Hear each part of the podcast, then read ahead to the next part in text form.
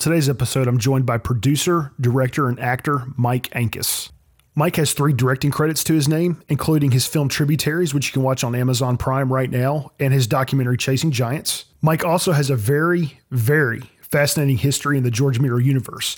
He was actually a featured zombie on Day of the Dead, and he was close friends with Tom Savini for a number of years. If you're a George Romero and Tom Savini fan, you're going to love this episode because Mike has some really, really amazing stories that he shares. So, without further ado, here is my interview with Mike Ancas. All right, folks, we are joined by a very, very, very special guest today, Mike Ancas. Mike, how you doing? Very good. How about yourself? I'm, I'm doing fantastic. Thank you, thank you, thank you so much for coming on the show. I'm so excited to have you on. Oh, it's fun. I'm gonna, I'm gonna let, I'm gonna let the shark out of the water right now. Mike was a zombie in one of my favorite movies of all time, the the original nineteen eighty-five Day of the Dead. Uh, he was actually one of the zombies that was ripping apart Tasso Stavrakis. Yep. Um, towards the end of the film, so uh, we're gonna hear all about that and a lot of great stories from him. I'm, I'm just, I, I'm like I said, I'm probably gonna geek out a little bit because I'm, I'm so excited. Um, so, Mike, let, let's get started with a little bit of background about you. Where, where were you born? Uh, Arlington, Virginia. Arlington, uh, Virginia. Wasn't there long. Uh, two years of age, my dad was in the Air Force. Uh, next thing you know, uh, I wake up in Oslo, Norway, and I'm there for four years. I, I learned how to speak Norwegian the same time I could speak English. Oh, wow. I remember uh, skiing to uh, kindergarten, and kindergarten is a, is like a Scandinavian name anyhow. Um, So that, I remember bits and pieces of that. I remember playing outside at midnight in, with, with the, you know, full light out because uh, because of the, you know, the midnight sun kind of thing. That was that was pretty cool. And back to Denver, or back to New York City, and then I think I went to three three first grades in different states, two second grades in New Jersey, um, but they did stay put long enough for me to go to uh, high school for for uh, four years. So four years in the same high school. So that was good. You learn to make friends that way when you're moving yeah. around all the time. Yeah, you definitely have to. I, I I would imagine so. Were were you were you able to go to high school here in the States, or were you overseas? I came back. At age, uh, I came back in time to go to first grade. So went to first grade in Long Island, and then another school in New York, and then finished first grade in Denver, Colorado. So yeah, I went to, uh, uh, like I mentioned, in I, I used the character, uh, one the demographics and and the character in Tributaries. That's kind of my demographics. I went to Bloomsburg High School, which is kind of near Wilkes-Barre, Scranton, northeastern P A. So, so your dad was in the military. What what was his job? Oh, uh, his official job or his unofficial job? He was kind of like an ambassador, but uh, he showed me how to use his Leica camera a few times because he was supposed to be taking pictures of, of Russian planes. So, oh wow! He, he took a lot of pictures of, of Russian planes back then. It's still an issue now. Who, who knew? So, so was he kind of a spy in a way? Uh, not officially, but uh, he was part of the diplomatic corps. I, I think they gave everybody a camera and told everybody to take pictures of everything they could anytime they saw anything. So I wow. think that's kind of the way it went. Well, that's now, what, what did what did your mom do? Uh, she was basically a stay-at-home mom, which okay. I, looking back, I really appreciated it when I. When I went away to uh, high school during the day, um, actually even in elementary school, I think she took uh, some accountant kind of part-time stuff. She was a she was a smart lady. So, um, as as a child, uh, did you grow up in the, the fifties and sixties? Was that kind of your generation? Uh, not much so the fifties, kind of the yeah, kind of the sixties, right? Oh, I was, sixties. Uh, you know, fifty-four. So I was uh, in the mid-sixties, I was ten years old. Um, so what, what kind of T V shows and toys were you into back then? Uh, I, I do remember watching, there were only a couple channels, but I remember watching the Rat Pack, and, you know, that was a, a military thing in the desert with jeeps with machine guns on the back of them. That was a, that was a fun T V show. Um, you know, of course, all of us watched Batman. I would, I would, I would geek out to Batman, and my parents would be laughing in the background, and I'd turn and say, "Shut up, shut up. This is like, this is serious." You know, so that, that's that's funny how it was. You know, it was just a it was just a, a hilarious thing to watch when I got older. I had no idea, right over my head. So yeah, that kind of. So, it's it, you you you. It's interesting you mentioned Batman and, and, and what you said about it. Do you think that that show was designed to gear towards children with kind of the cheesiness, the hokiness to it, or do you actually think? I mean, just things were so different back then in in, in Hollywood and film that. That was just kind of, even for adults, that kind of cheesy campiness was expected? I, yeah, I think it was completely for adults. I mean, adults are in charge of the uh, of the remote control, uh, you know, and what channel that you're picking. Uh, and, and even and even a lot of the uh, cartoons that are out now, uh, the animated uh, films, there's a, a whole layer there for adults, but it also pe- appeals to kids. I think that was the whole point. Uh, but they hit the nail on the head because everybody watched it. I remember watching The Fugitive with my mom, uh, and, and that's a show like everybody watched that. You wanted to know, you know, who the, the one-armed man was at the end. Um, there, there, there was more intense uh, television watching back then.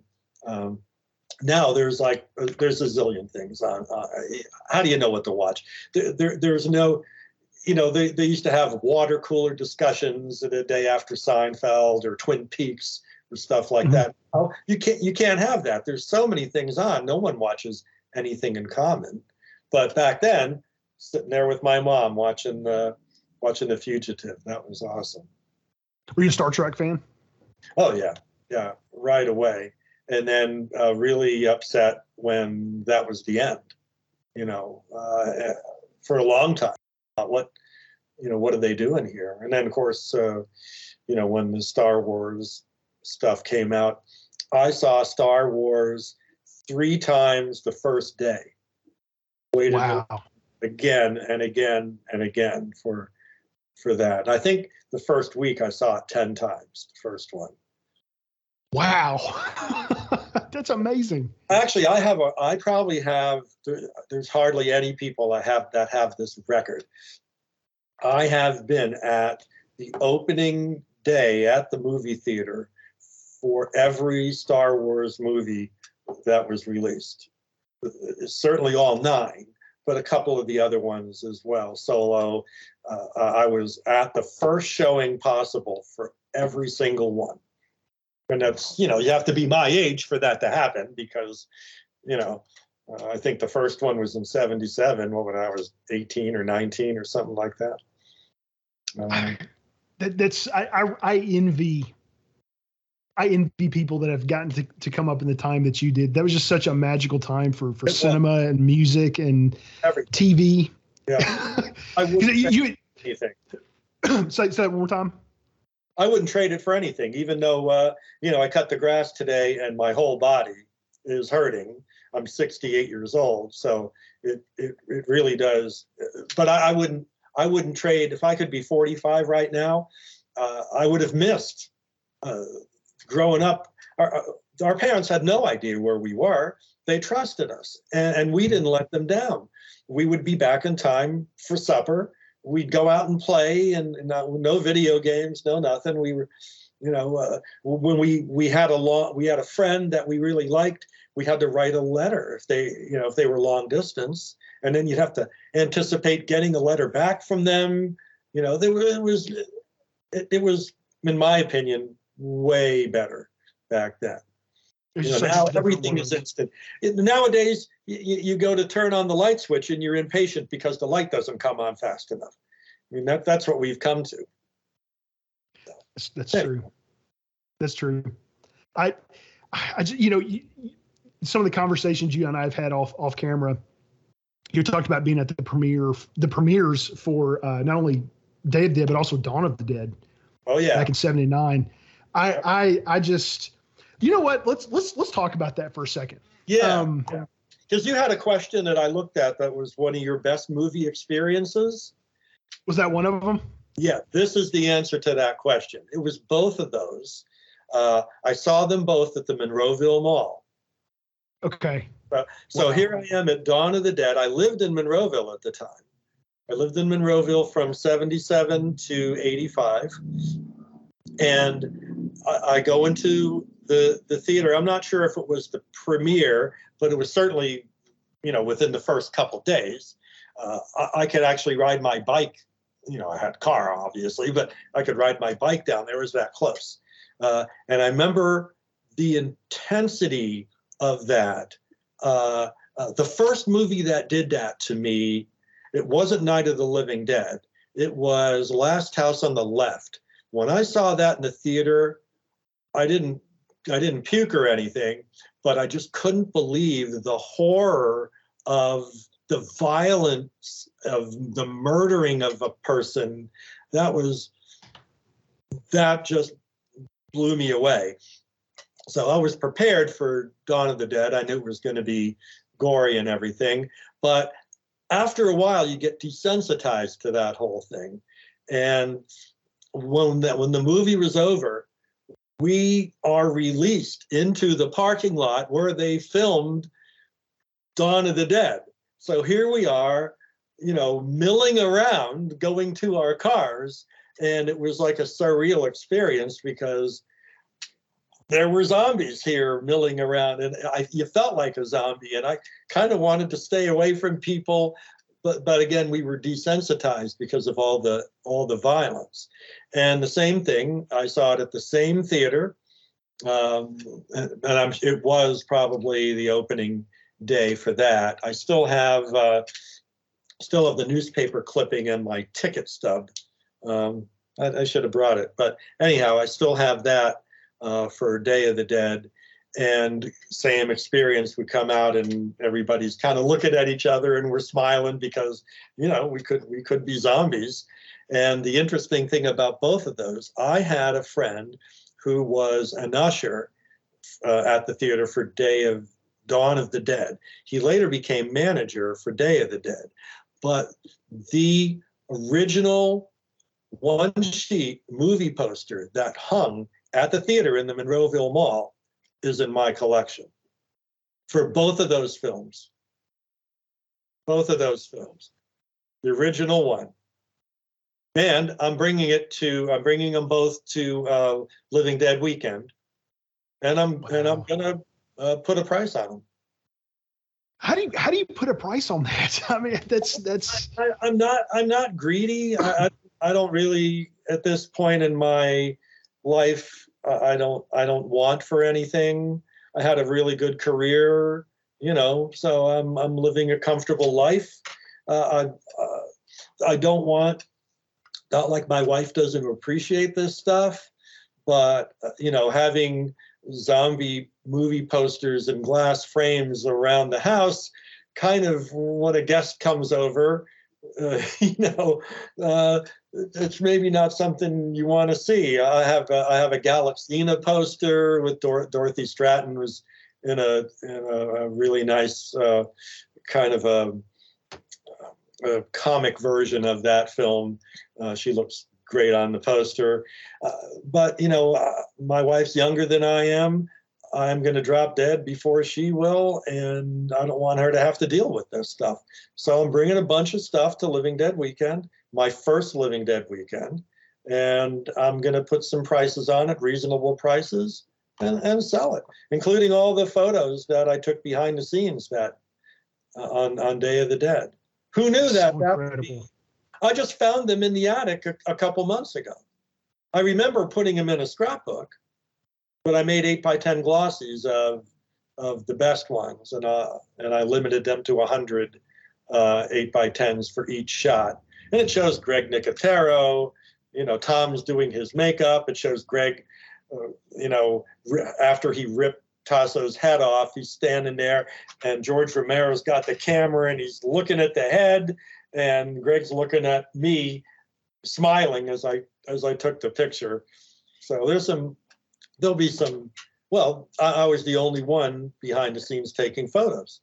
Uh, so have you have you have you been able to digitally archive those bef- before you do sell them? Did you have copies of them? Yeah, yeah. When I did eight by tens, uh, you know, uh, I, I I I made those copies, but uh, as part of a, an agreement to someone who I met on Facebook on the Living Dead page, uh, there's probably about twenty of them that I did not make copies of on purpose.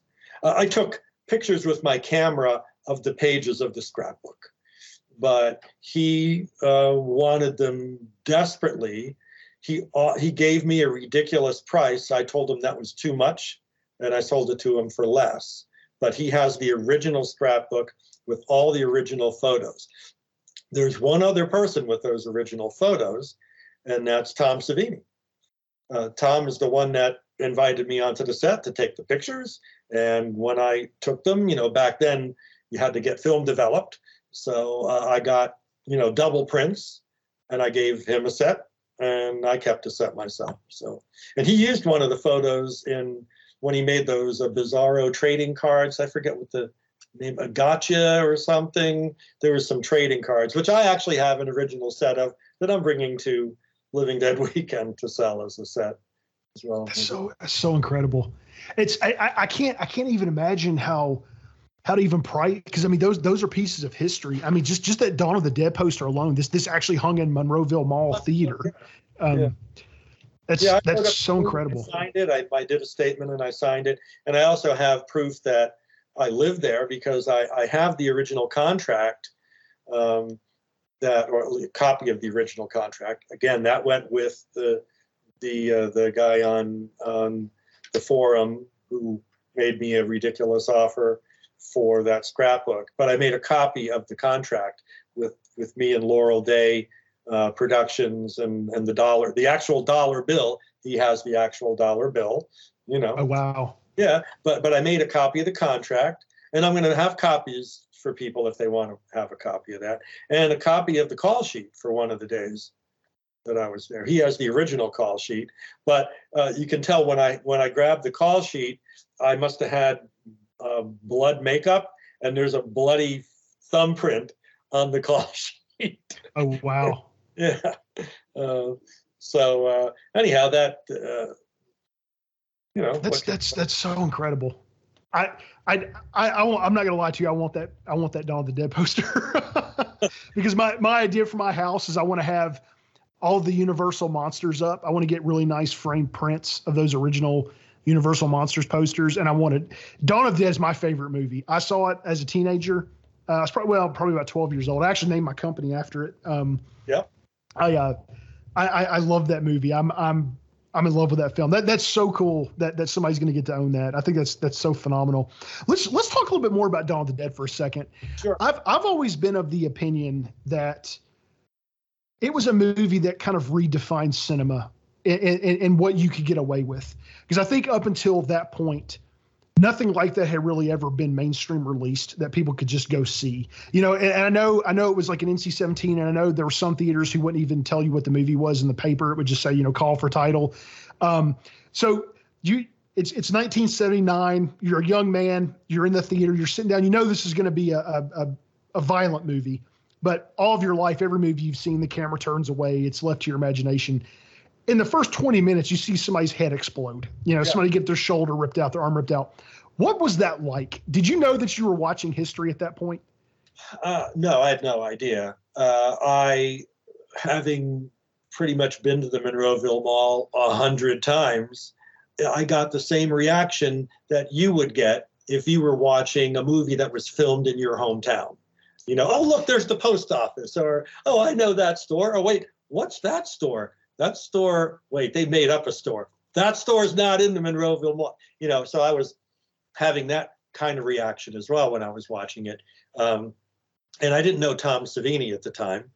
Um, but uh, yeah, it was there was a there was a serious impact. Like I said, by the end of the film, uh, uh, someone could have shot someone in the head in the parking lot, and it wouldn't have fazed me that much. We you just got so desensitized to all the violence and gore, and it was done so well Mm-hmm. And it wasn't trying to make any kind of statement.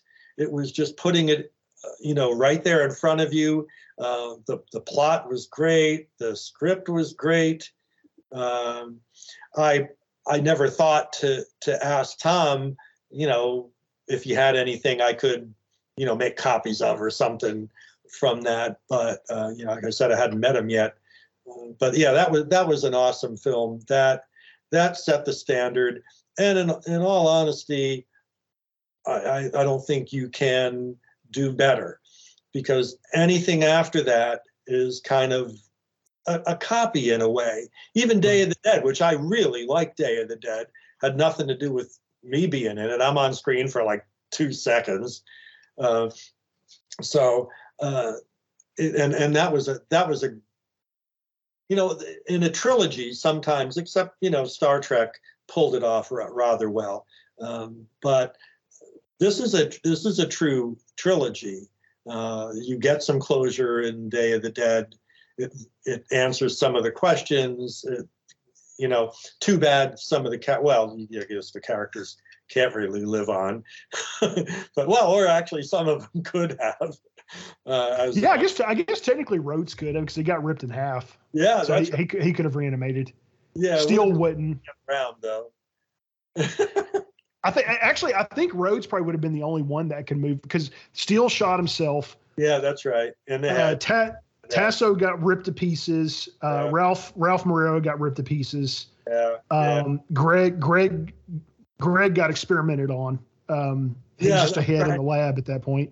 Yeah. Um, I'm drawing. It's it's been it's been a few months since I've watched it. I'm, I'm trying to think of how everybody died. Uh, t- um. The one guy got his, I can't remember the actor's name, but he got his throat ripped out and then Steele shot him. Right. That's right. Um, so I, th- you know, actually I've never thought about this. I think the only person that could have in theory lived on, cause you don't know for sure how bad they decimated his body, was Rhodes. Yeah. Yeah. His brain was still intact, you know? Yeah. Uh, who knows? Um, I wasn't on the set that day. Uh, That would have been a fun day to be on set. I've heard it was rough though, because they the the, the pig intestines got left out over the weekend. Yeah, they took off to go to Florida, and someone unplugged the refrigerator. Uh, even though uh, it, you know, I was there, I was on set for eight days, and it was cold.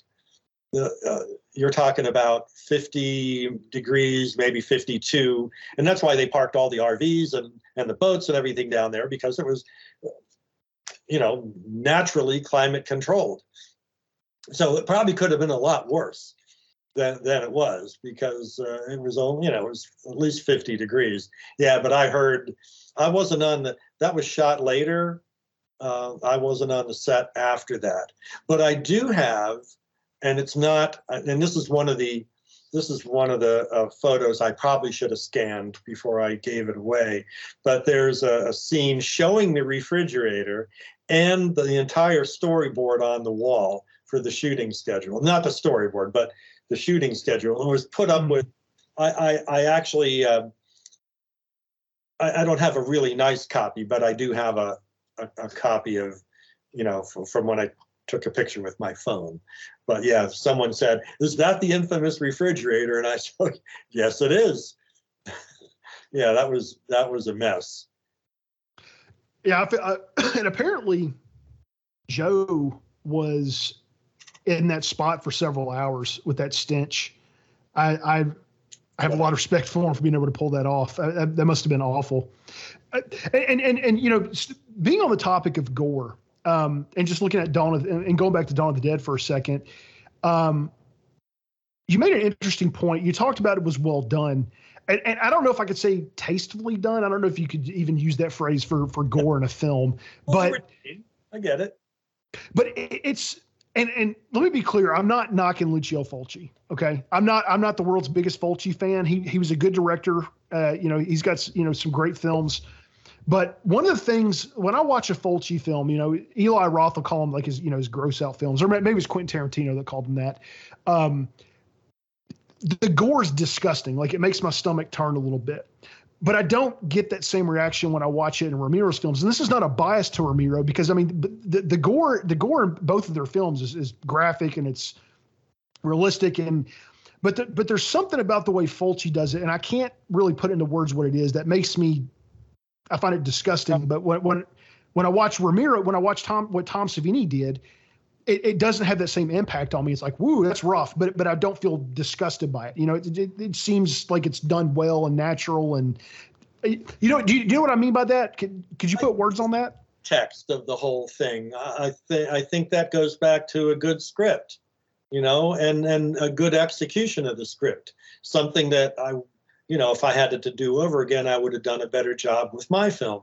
But um, when you execute the script well, and and everything is within the right context, and you're you're buying into it.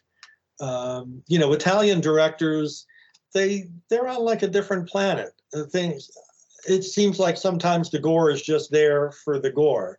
I, I don't know. That's the way I see it sometimes. Um, but yeah, that, it, that makes it, sense. Yeah, it didn't. And then Tom is so realistic. Um, you know, he's. When it comes to effects, he he was always, you know, he's not O C D in any other way that I ever noticed, but um, but uh, he he he has to have it right, and and there aren't a lot of takes because he's careful to make sure that he gets it right.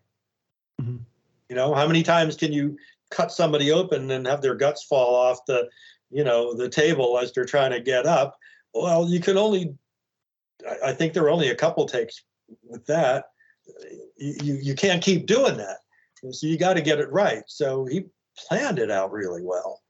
So that's a heavy burden of production too. I never really considered that. The fact that you maybe get one or two shots and that's it. And it has to work. It has you know, to work. When, when we were shooting uh, at, at the, the opening scenes uh, for in Tributaries at Comic-Con, that we had, we, we had a Sunday to shoot. Uh, and we had until five o'clock. Now, if I'd known that we would get everything shot that we needed to get shot, I would have enjoyed it immensely. But I was a little stressed because quarter to five comes along. We had to wait for the costume contest to end so we could have the main stage back. And basically, they, they were so nice to let me film there. But they said I had to be done by five fifteen, and we still had some scenes that needed to be shot. And if we missed them, we would have to wait four months uh, because that was the next Comic-Con. So I think we got him with two minutes to spare. Uh, wow. There is pressure, uh, you know, that, which I'm sure Tom faced. You know, you're gonna you're gonna shoot up Logan and and. How many how many takes can you have? You got to make sure everything goes right.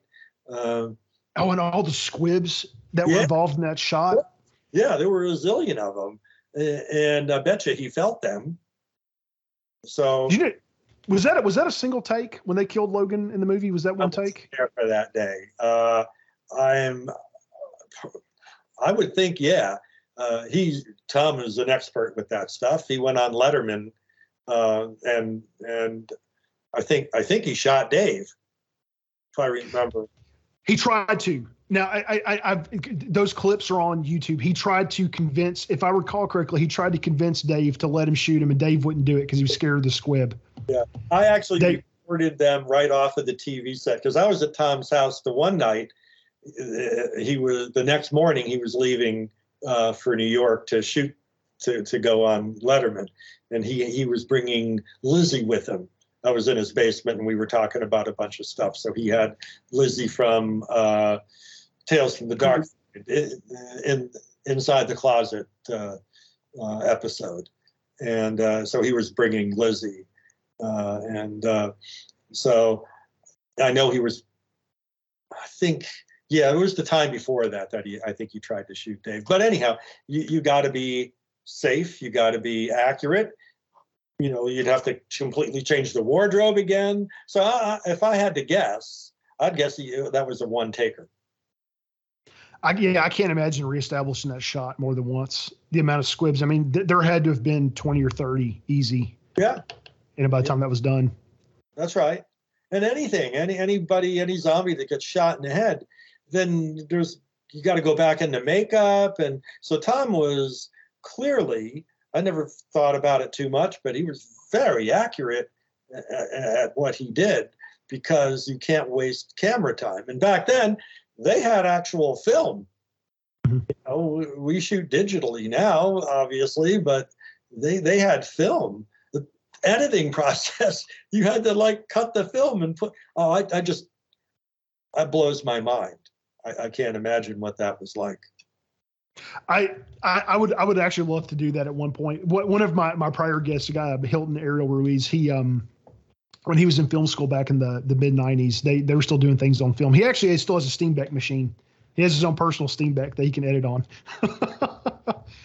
And he did he did a short film uh, called Survival, and um it it, it was funny because I watched it and I spent a really large amount of time in the episode talking about this short film because it was really really incredible what he did, but uh.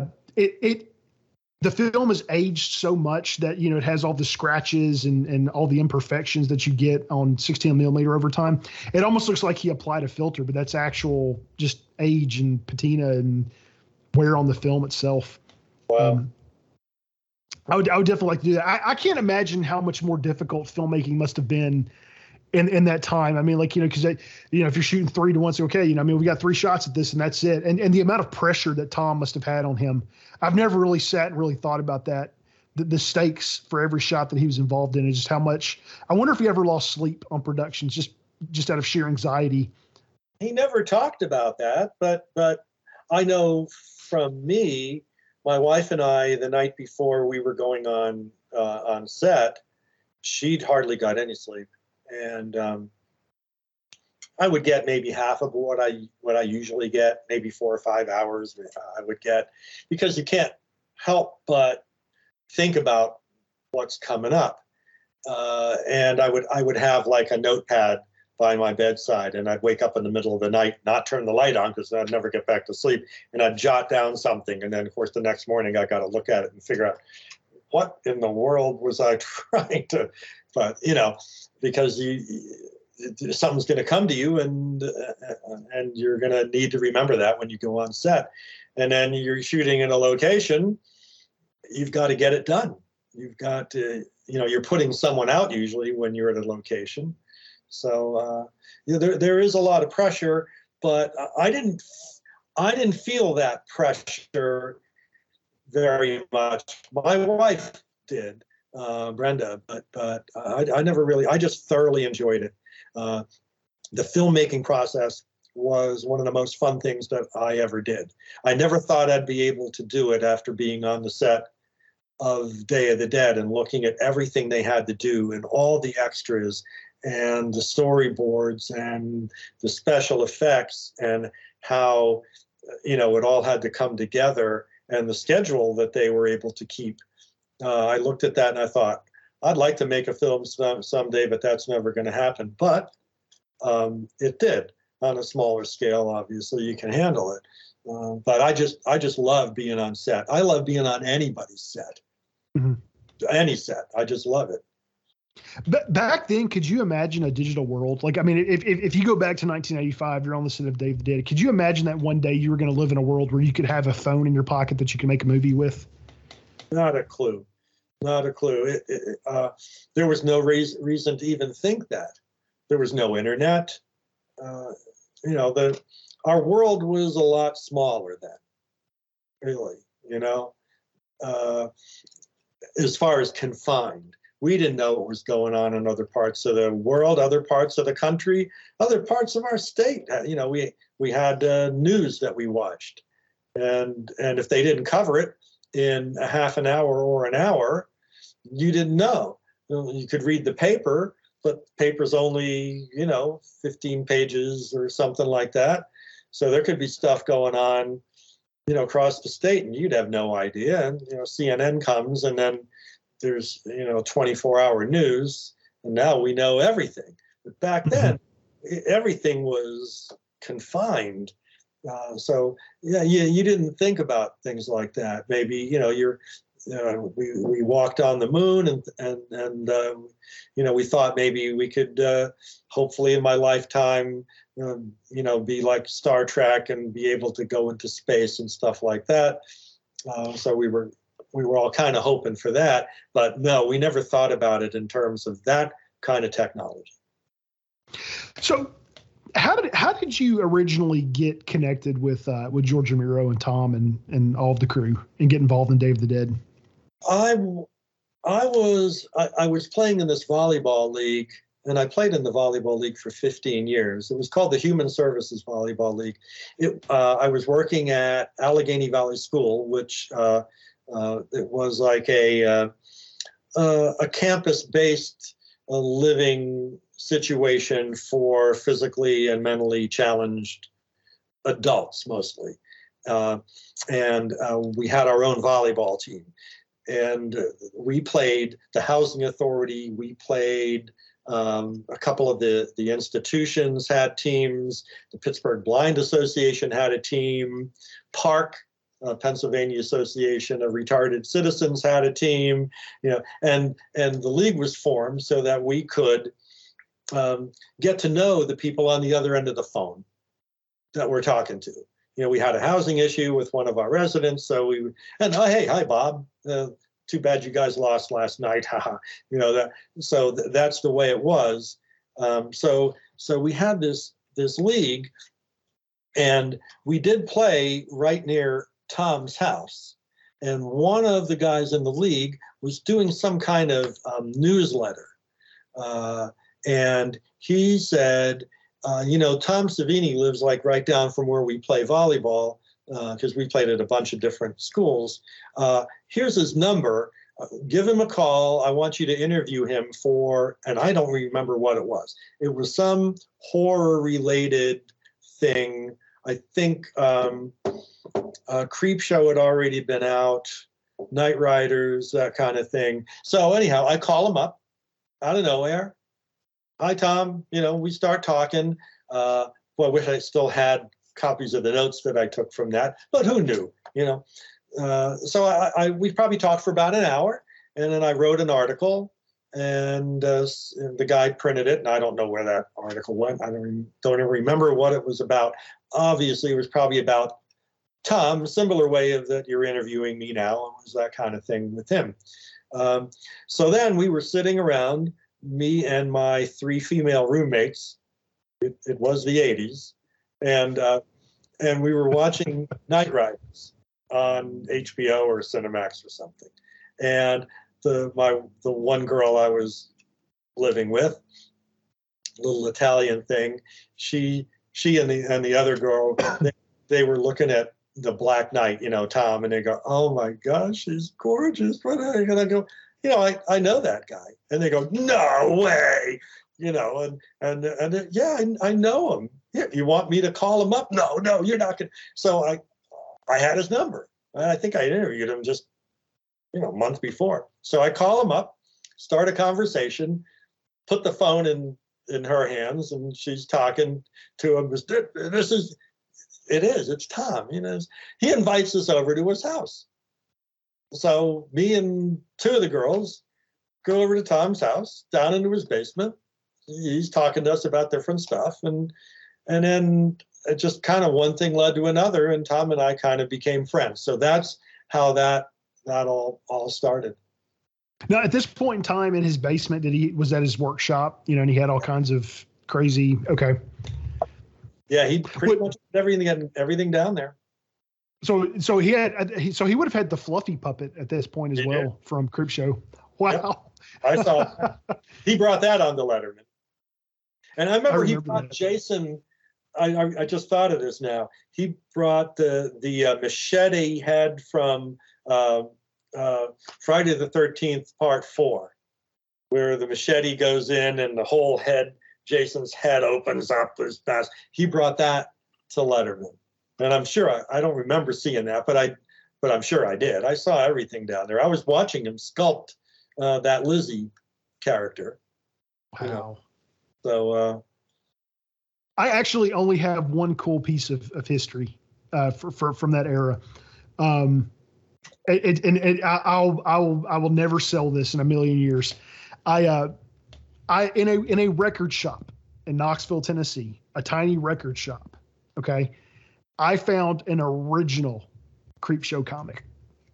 Oh, yeah. Had I thought about it, I would have I would have brought it in here with me, and I could show it to you on camera. In fact, hey, after hang out after the episode, I'll go grab it and show it to you. Yeah, um, yeah. I'll, I'll put it on camera. I, I literally I was I was searching for a comic from the nineties, and I I Googled local uh, comic shops, and this record store popped up on on the the hits. So I went and I was sitting there searching through the comics, and like the second to last. It may be like the it was I think it was the last box I checked, and it may have been like the second to last comic in there was was an original Creepshow comic, and I I I just I couldn't. Yeah, I was like, I'm not, you know, I, I would have paid full price for it, but the haggler in me was like, I'm going to try to get this for cheaper than what they had it listed for, and they had it they had it listed for far cheaper than it was worth. Trust me, like a quarter of it. I think I paid twenty bucks for that thing. Wow. Yeah. I, a comic is a nice little thing, though. A movie poster hanging on the wall—that's a, you know, forty-one by twenty-seven. Oh my gosh, I, I can't. I, I I'm so I'm so jealous of that. That that is because that's one of the posters I want to have hanging in my house is Dawn of the Dead, and I would love to have one from nineteen seventy-eight. Yeah, um, got the original I, that hung in the theater. I I cannot I cannot even imagine. That's. And it's, and it's a great conversation piece, too, because somebody comes in there like, you know, when there's no more room in hell, the dead walk the earth. What, what does that mean? You know, and, and you have to explain it to them. Yeah. yeah.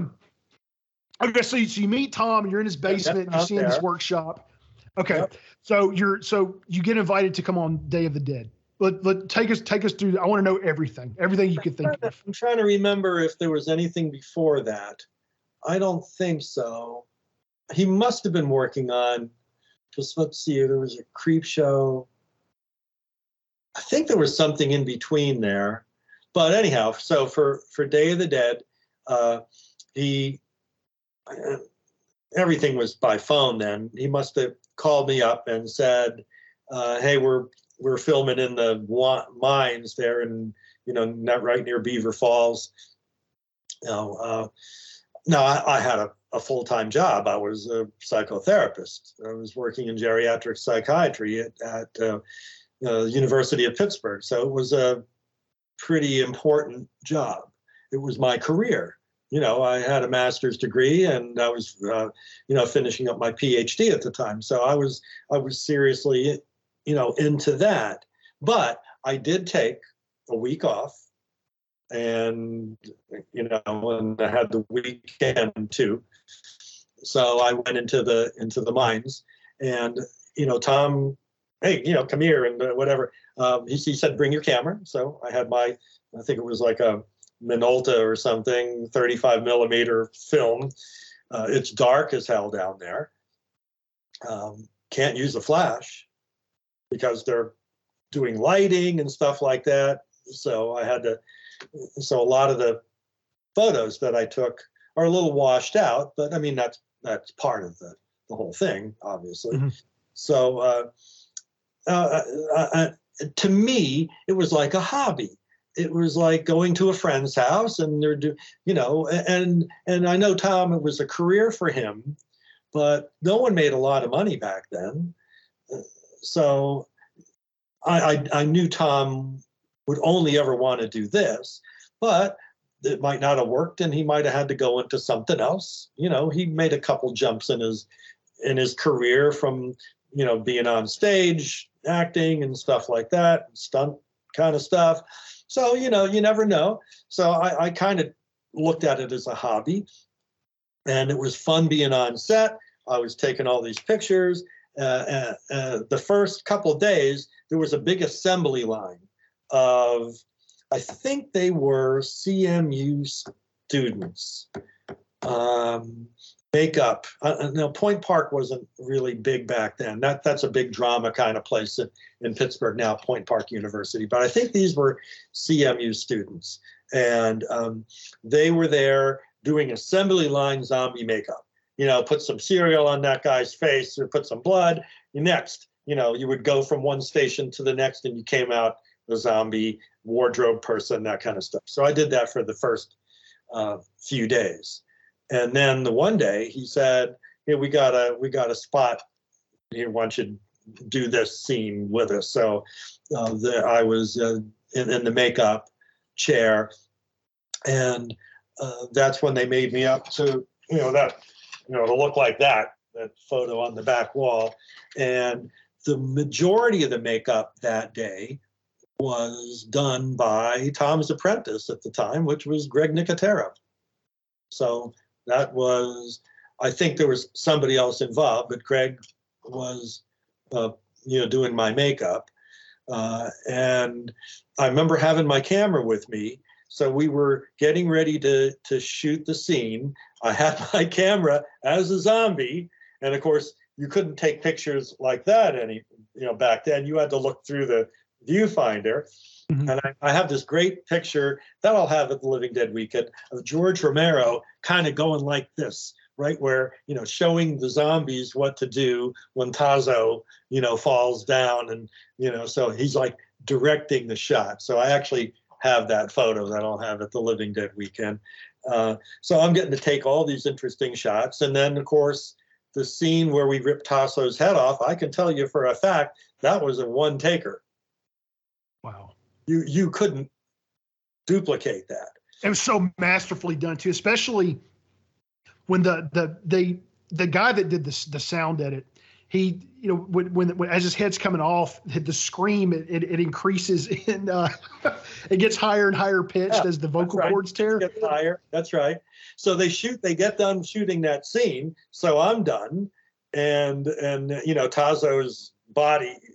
body's there, but his head's buried in the thing. So he gets up, and, and then uh, I've got this great shot of George Romero looking through the camera and a couple other, uh, and there's an A D there as well, and there's lighting people, and they're looking through the camera at the head that uh, Greg has his fingers in the eye sockets. And, you know, the, the camera's like this. Greg's got the head. The head is looking at the camera. Greg's looking away, and his, his fingers are in the sockets. And there's a guy over here who's working the actual mechanical movements of the head, the mouth opening up and down, the eyeballs moving. And, and so they, there were some other facial things they had. So they were practicing that. Now, I've seen the movie many times, obviously, but the last couple times I saw it, I don't remember seeing the camera following the head as he's carrying it away and it's silently screaming. Is that in any one that you saw? I don't. I don't recall. I, uh, if I remember correctly, it doesn't follow it far. I think it zooms in a little bit and, and follows it just a, a, a tiny bit, but I, I don't, I don't think, um, yeah, there was one I saw and it mustn't have, it must've been in the theater. Um, because the D V D copy I have doesn't, doesn't have it, but they, you know, they had a dolly laid out on uh, the camera was on a, you know, the little railroad track there. And, and Greg was walking away and the camera was on the railroad track following, and you could see his arm about here and the head, and the head was still screaming silently. Uh, and and that shot, that went on for maybe a count of about three or four seconds. Okay. That, I think that was in the original film. Uh, maybe it's just in my head because I watched them film that.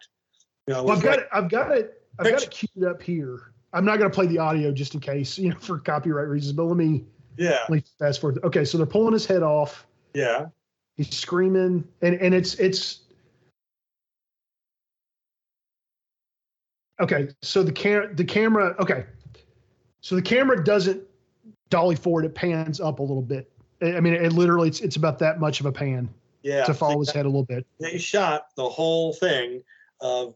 of Greg walking away, the camera following with George with his, you know, George was walking like that, looking in the camera, making sure every, and they practiced it a few times, and, and they did do several takes of that shot as the as the camera moved on the tracks of the dolly, and and Greg walked away.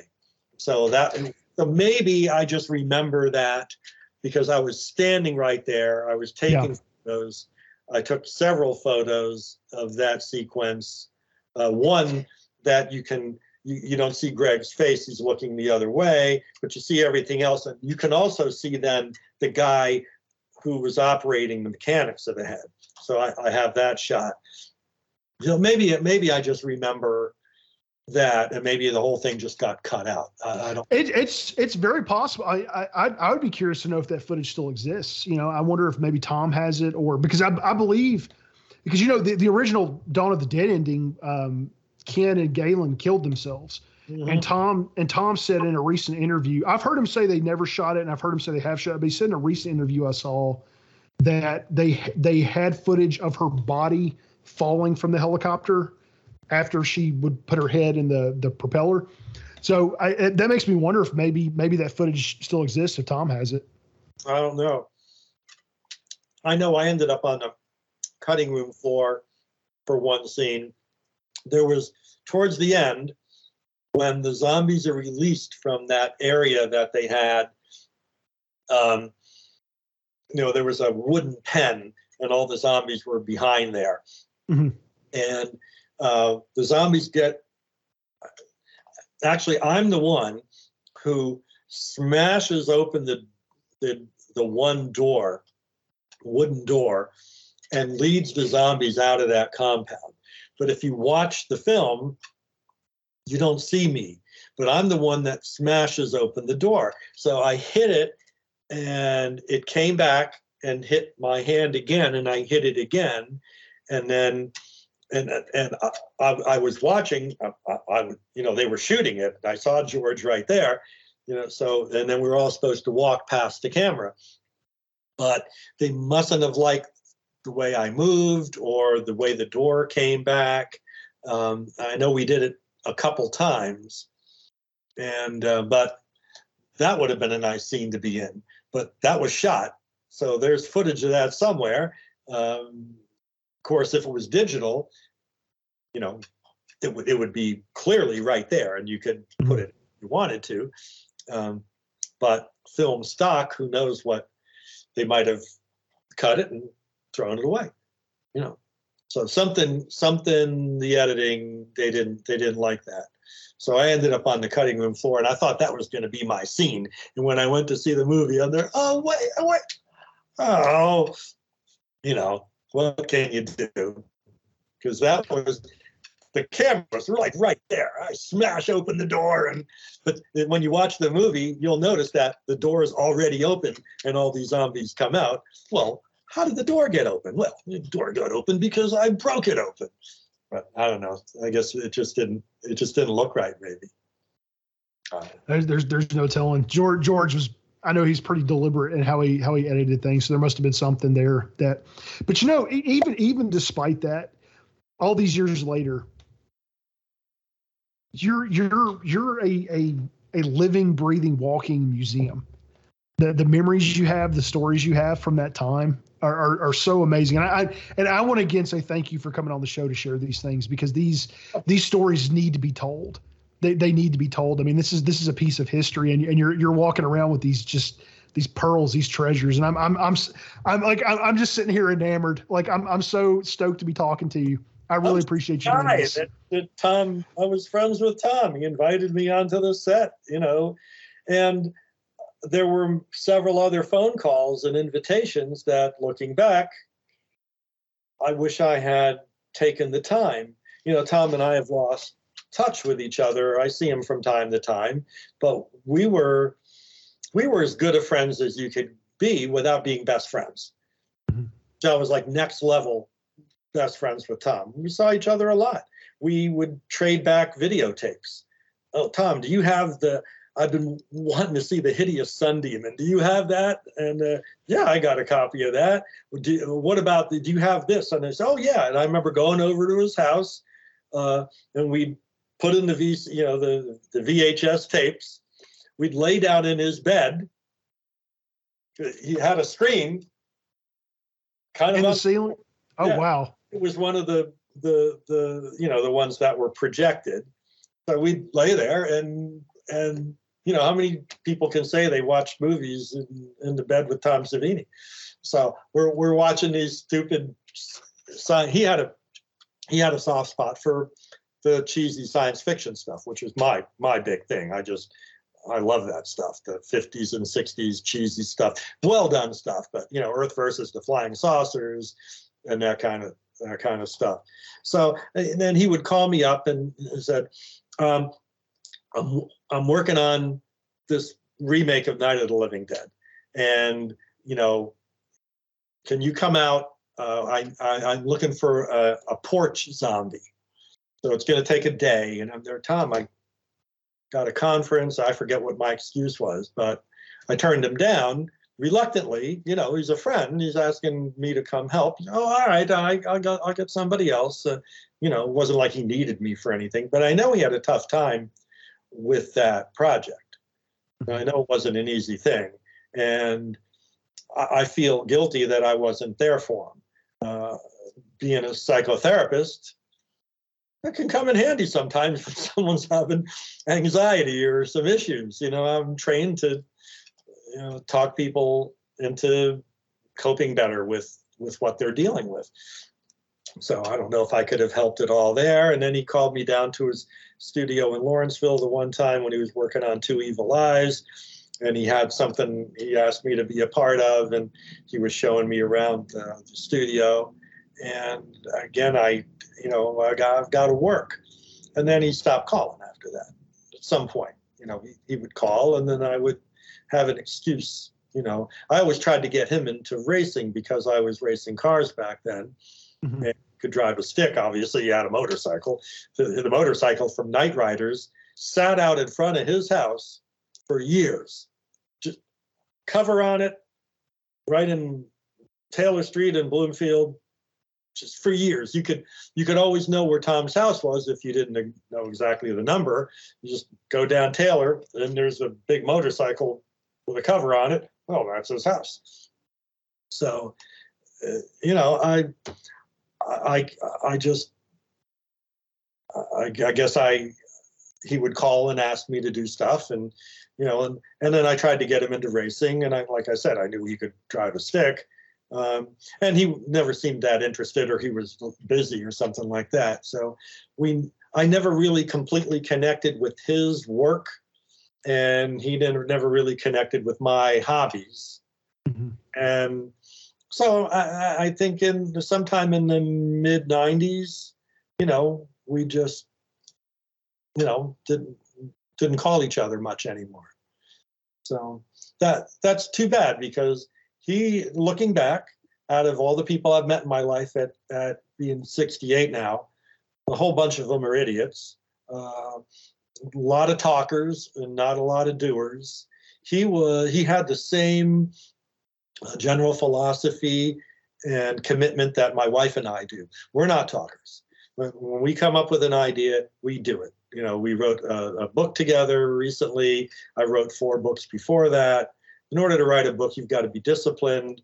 You know, I broke all these records racing. I ended up in the Hall of Fame uh, for uh, for my racing. And, you know, when, when we say we're going to make a film, well, well yeah, we're going to make a film. You, you hear people talking about stuff. And they, well, Tom was, wasn't a talker. He he didn't do much talking at all. He, he was just a doer. There's not a lot of people like that that you meet. Plus, he was a really nice guy. So there's a friend I wish I could have held on to. Uh, I'll be obviously running into him in a few weeks, so maybe I'll apologize for not, you know, tur- turning down him asking me to do stuff. Maybe it, maybe he didn't think I was that interested. You know, then that was. I'm, a- I'm, yeah, I'm very confident that it's. He's probably just going to be thrilled to reconnect with you. I don't know. I ran into him a couple times at uh, Comic-Con and things like that. And, you know, he would just kind of say hi. And I, I felt like he he clearly knew who I was, and maybe something bothered, and I'm not sure, because it was just a hi, how you doing, and then, you know, move on. Of course, he might obviously been busy at a Comic-Con, but he was like walking down the aisle where I was a vendor, and, you know, we just talked for a short time. I was started to tell him about Tributaries, and he just didn't seem that interested, which I wouldn't I wouldn't blame him. And then, you know, so maybe this time I'll uh, I'll be the person to reach out, because he was just a he was just a cool guy all the way around, you know, and I'm a cool guy too. So we should be we should be on some level of friends if if it's possible. I think it's fantastic. I, I, I really do. I really hope that you guys are able to reconnect and kind of rekindle that friendship again. You know, it's uh, and and and I'm and I'm sure, just kind of hearing your side of things, he'll. I mean, he'll understand. I highly doubt he'll hold it against you. I mean, I don't know Tom personally. I'm making a lot of assumptions here, but no, I don't think he would hold anything against me. Uh, I just thought he. I'm guessing he just felt like, well, you know, I asked Mike a few times to if he wanted to do something, which is my. You know, being Tom, it's, you know, my thing, and Mike just didn't seem to be interested in my thing. So, oh well, I was, but you know, like I said, if I had it to do over again, I'd have been sitting on the porch in the in the rocking chair, and, and there's a zombie on the porch in the rocking chair of the, I think it's near the beginning of, of Night of the Living Dead. That that would have been me. Well, I had. To I actually. Stuff. I, I, it's funny we're talking about that, because I actually connected with a guy who was in, uh, he was a zombie in uh, the nineteen ninety-nine Night of the Living Dead. I'm, I'm, I'm trying to get him to come on the podcast. He's, uh, he's, he's a really big horror writer. Um, oh. So I'm, I'm, I'm really excited. I'll keep you in a loop on that if I'm able to get him on. Yeah, um, I'll well, tell you about him. Connect with uh, some of those guys. They'll be, they'll be at the Living Dead Weekend, and I'll be at the V I P thing afterwards. So uh, hopefully we'll have credentials so we can. You know, say, hey, are you you the guy from Night of, Night of the Living Dead remake, or, you know, meet some of the other people. I think that that'll be, I think for me, the most fun part of it. Absolutely. What what what was it like getting to work with George a, as an actor? I wish I I wish I had gotten to know him more. Uh, he he wasn't your typical director. I've been on. Uh, a zillion sets at this point. Well, a zillion. I've been on probably close to thirty sets. Maybe fifteen of them are big productions. Tom Hanks on set, you know, Jason Momoa. Uh, I was an extra in uh, David Fincher's uh, Mindhunter series a couple times. Uh, so I've been around a lot of directors. I got to stand right next to David Fincher outdoors Uh, with about five monitors that, uh, under a kind of a tent, and Fitchner's standing there watching all the different monitors. It was an outdoor scene towards the end of Mindhunter when they confront the the one guy is confronting the mayor, and I was an extra, and my starting point was right there by David Fincher, and they would say action, then I would walk out into the street, and a bunch of other people walked out from other locations. So I'm standing there right next to him, and he turns around and he sees me, and they're, oh, I'll, I'll move. And he goes, no, no, that's fine. Just, just you were supposed to be there. Just watch. But I'm watching, I got to see a lot of different directors, um, but George was completely different.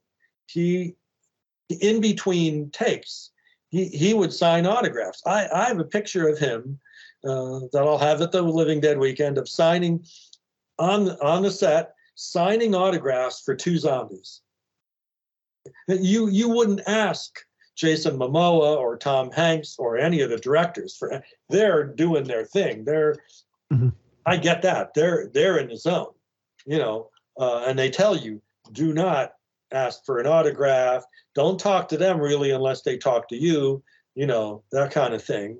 Although Tom Hanks and Jason Momoa and, you know, um, a lot of the uh, uh, Kristen Stewart, they're all just really nice, and they'll come up and talk to you and stuff all the time.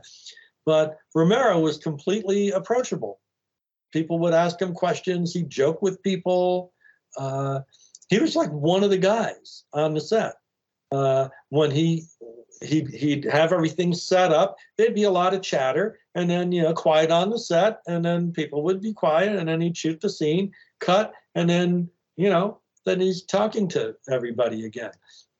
So that's what it was like. Uh, you know, I didn't do much acting um, other than walk around like a zombie, but, uh, you know, he he was just like your friend. He really was. It was just kind of like your friend. Uh, that's the only film I ever got to work with him on. If I had said yes to Tom a couple times, there would have been more, you know, but I didn't. I, I've heard he was very down to earth, personable, humble. I've heard it. Somebody I, I met somebody at a convention. They met him and said, talked about how humble of a man he was. You know, to have had the career he's had. Yep, he's very well, humble. Well, it, it, he didn't think it was going to go anywhere. You know, Star Wars, they didn't know that was going to go anywhere, but that was a big budget. Night of the Living Dead, that wasn't. You know, a de- dentist was doing something. They, you know, that people were putting up money for whatever, just like we do now, almost like crowdfunding. This was friend funding. You know, people are putting up different money, and then they got enough money and they make Night of the Living Dead. So uh, George was just like you and me in the beginning. Who knew that anything was going to happen? They, they hoped it would. And then, you know, each thing he got a little bit better with, and there were bigger budgets. And then Dawn of the Dead pretty much lit up the board. And then from that point on, he had a whole bunch of, you know, great projects. Um, Knightriders didn't get much play anywhere.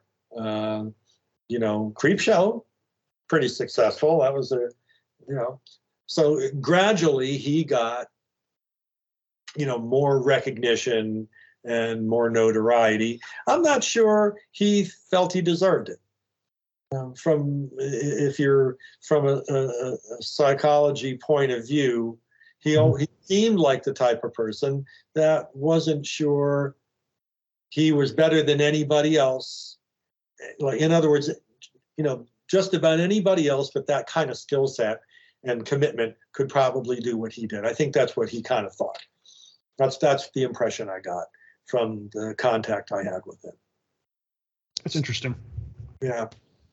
That's what, maybe that's why he was humble, you know. Uh, to to to have, I mean, he he created he created a universe. He did. I mean, to, to to this day, I mean, people are still operating in that universe, you know, with The Walking Dead and all of its spinoffs, and just every, I mean, every, really every zombie movie out there that's not like a, you know, voodoo zombie kind of thing. It's, uh, you owe that to George Romero. Yeah. You know, and, and to maintain that, to, to, to maintain actual, like to not actually feign humility, but to actually truly be humble and as down to earth as he was, that's an incredible thing. Yeah, but it's, I think he got the sense that he ripped off stuff. I, me- I remember he was talking one time. I think it was, I, I can't remember if I actually dreamed it or what, but uh, I'm almost positive uh, he was in Tom's basement the one time. And, and I, but either way, we were talking, uh, must have been on the set then, and uh, he was talking about Invisible Invaders, which is one of my favorite films, really low budget kind of thing. You know, it's a, a science fiction kind of thing, but their people are turning into zombies. And that was a big influence on him. So I, I think he got the sense that, you know, maybe he was kind of ripping that off a little bit. Uh, I, I don't know. But and now you can't make, you know, even if you've got this great idea, you can't make an original movie nowadays. You can't That's write true. An original book. There's been a zillion movies. How can you, you know, can't write an original song? How do you write an original song? There's only eight notes, you know, but, you know, Billy Gibbons, I saw an interview with him on a Jay Leno thing, and he goes, oh, I'm still playing those same three chords, you know, for Z Z Top. Uh, I, so I, I don't know. So uh, it's it's hard to be original. And I, I think he, he didn't, I don't think he recognized as much how original he really was, but he was. Yeah, I mean, he did something that, No, but I mean, even even with something like Plan nine from Outer Space, I mean, it still wasn't. Now, I know in Night, there there some would argue that you you don't really know the origin of, of the zombies and, and his stories. But in, in Night of the Living Dead, there was the talk of the Venus space probe and the, you know, it exploding in the atmosphere and the radiation it released. So I, yeah. I think I think it, it, it could be fair to say that it was radiate some sort of strange extraterrestrial radiation that, that caused the zombies. But but it was still it was still really original what he did. Yeah, completely. And, you know, I try and be original with Tributaries. Um, the, like I said, I, the, the script, uh, it was like a one hundred twenty page script that my wife and I kind of tag team teamed. And, uh, you know, I, I always saw it as pretty, pretty original. Implementing it uh, was another thing, but, you know, what can you do?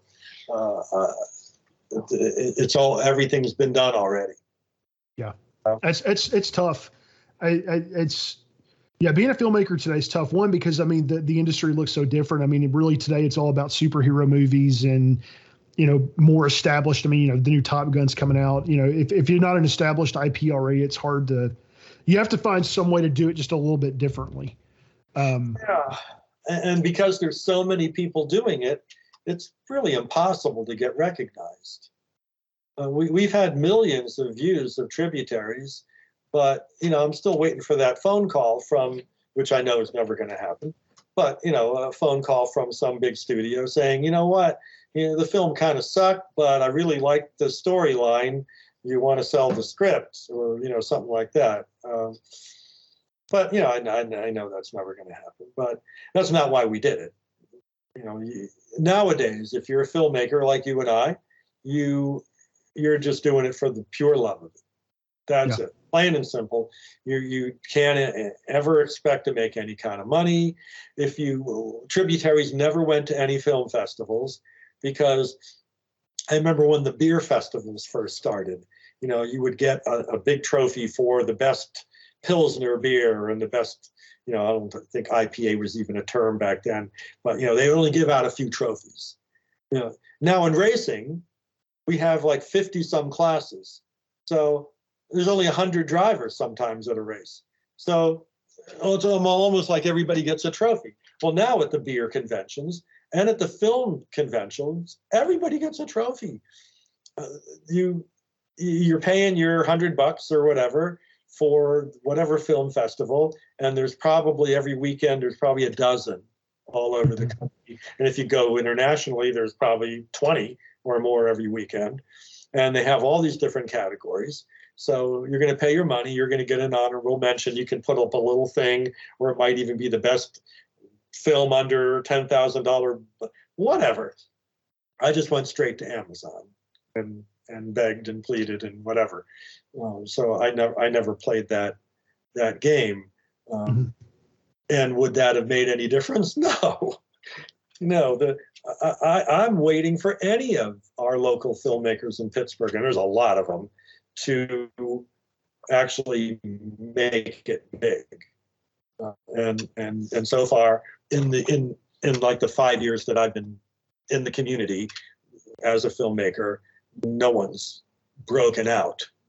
Uh, there's a few people that are more talented than I am that you'd hope to be able to break out. But then if you go into music, uh, there's so many wonderful Pittsburgh musicians that I can't believe they haven't. No one, no one's heard of him in California. And these guys are amazing, and the songwriting is incredible. Um, but to break out, it's music. You know, the music industry, you don't get paid anything for your music anymore. And you know, filmmaking is pretty much the same thing. So I'm really rooting for people to break out. But so far, in the five years, no, no one has.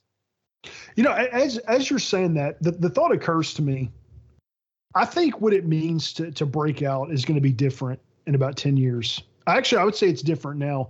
Yeah. And, and and I'm going to I'm going to go back to something Harrison Smith said. Um, he talks about there's there's a there's a table that some directors get to sit at. You know, your James Camerons, your Steven Spielbergs, Christopher Nolans, those guys, they they sit at a table. I think that there are actually multiple tables that people get to sit at. Um, and, and, and I think Hollywood looks different today. Movies look different today. Distribution looks different today. I mean, everything has changed. The, the face of movies has changed completely. I think what it means to make it is, is, is, is going to be different, and it is different. I, I think that instead of you, instead of, you know, someone being Spielberg, I think you're going to have circles of filmmakers, you know, that, that I, th- I think you're going to have, you know, like, like the independent circle, you know, and you're going to have your celebrities in the independent circle, and then you're going to have the mainstream Hollywood circle. And of course you're going to have the big names there. And, you know, and maybe the aspiration is to make it, you know, to the, the Hollywood circle, but, but I don't know. I kind of, I kind of think we're in this renaissance because everything looks so different, because distribution looks so different. I, I think you're going to see more circles, and it may even get more grassroots than that. It may be even on the community level.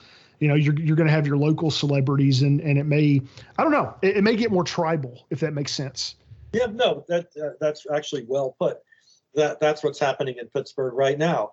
Uh, I could spend three years of my life again to make another film, uh, and to not make much money out of it. Uh, I could probably do a much better job than what I did, but uh, you know, I would. There are people out there that are more talented than I am, so I'm investing in their films. Uh, uh, I'm a producer. Uh, for a new film that's going to start shooting in Pittsburgh very shortly, uh, called Wolf Hollow. And it's a werewolf film. Uh, and it has one of the bigger budgets that a local filmmaker has had in a while. And uh, and I think there's a there, uh, there's a humorous uh, part of this. You know, I, I picture American well, Werewolf in London kind of mm-hmm. thing. Uh, which was an incredible film, the way Landis pulled that off with the, the mix of humor and irony and and mm-hmm. and suspense, and you know, that that that's almost a perfect film. Uh, and I, I think uh, Wolf Hollow is gonna gonna kind of be like that. I, I I invested in not invested, donated, because you're never gonna get your money back, into a, a Jesse Hutchins. Uh, is a filmmaker in Pittsburgh, and he did uh, um, a film, a short called Done Waiting, and then he just did Done Waiting two, and uh, that premiered at a local theater in Pittsburgh, and it, it's actually shot really well. So uh, I think uh, you know that that's a much better film. Put those two together, it's a much better film than Plan nine from Outer Space or any of those films. But but there wasn't much. If you could shoot a film, you had distribution somewhere, you know, uh, but uh, I, I don't know if anybody's ever going to see Done Waiting. Uh, he's going to make a third version too, which I'll invest in as well. Um, but I'm, I'm trying to um, be involved with local filmmakers, because guess what? They, uh, you know, I get to be part of the film. I get to go to the table reading. Uh, I get to be an extra, you know, and uh, I can be on the set. I can be involved. I feel like I'm part of the community. I go home at the end of the day, and I don't have to do anything. I don't have to edit. I don't have to look at footage. I don't have to do any of that stuff. So I just kind of have fun. That's why I love being an extra on all the big films that come into town. Talk about, there was one question that we were talking about where, you know, what, Uh, an, uh, an upcoming filmmaker, what books should they read, or what kind of things should they, what they should do? They should, uh, I went back to school uh, to learn filmmaking at age sixty-four. So I was triple the age of everybody else in my class. Uh, but of course, I'm the only one that did a feature-length film that ended up on Amazon. Uh, and of course, the almost the entire crew were um, last semester students and recent grads and the one professor. Uh, so you were you were in film school with a feature already on Amazon? No, no, I hadn't been. I, I learned about film. Okay, gotcha, gotcha, gotcha. Okay. Made it. Yeah, I shot Tributaries in two thousand nineteen uh, from what I learned, because I finished the classes up right before that. So I learned all of that, and I used all the resources at the school to be, that's how I made it for such a low budget. They all donate. Um, uh, okay. You know, but uh, so the, the Pittsburgh community, you know, we're all trying to support each other. And like you said, there's a circle there, and, and we, sh- we all get along, and we all root for each other, and we're all in each other's films. Um, but if you're, if you're an up and coming filmmaker, you need to be an extra on a big feature or a big T V show. Uh, just go there. People tell you what to do. You go through wardrobe. You get to see exactly how a film is made right in front of you. You don't have to bother going on YouTube. You don't need any of that stuff. That's helpful, how to operate a camera and stuff like that. But you get on a bunch of sets. You learn how a set is run, everything everybody does. And that's what every filmmaker should do. You get on as many sets as you can. And then, of course, they pay you. You get paid, you know, a couple hundred bucks a day a lot of times to to to have fun, you know. That's really cool. I, I actually I don't I don't think I've heard anybody give that advice before. That's that's really good. Just just be around it. Well, it's the same thing as, you know, book learning, and I always found out uh, all through college you learn all this stuff, uh, but then when you actually go to your internship or you start your first job, well, that's when you start learning at an incredible rate.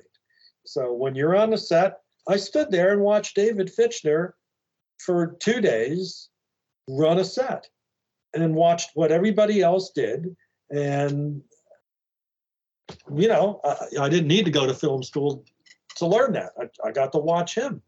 Uh, mm-hmm. The best directors ever, you know, Seven, that was the Zodiac, some great films. And of course, the Mindhunter series is really well done. And that's pretty original.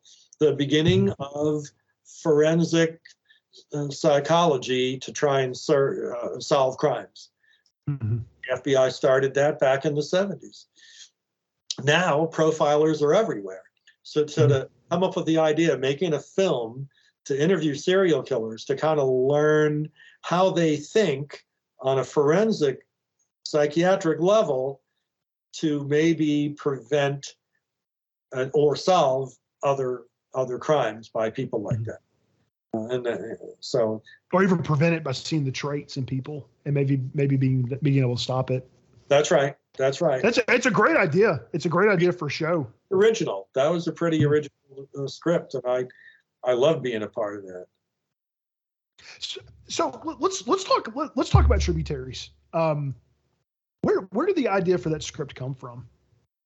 I was uh, the same way I've had, you know, with a book that we wrote, Who We Were.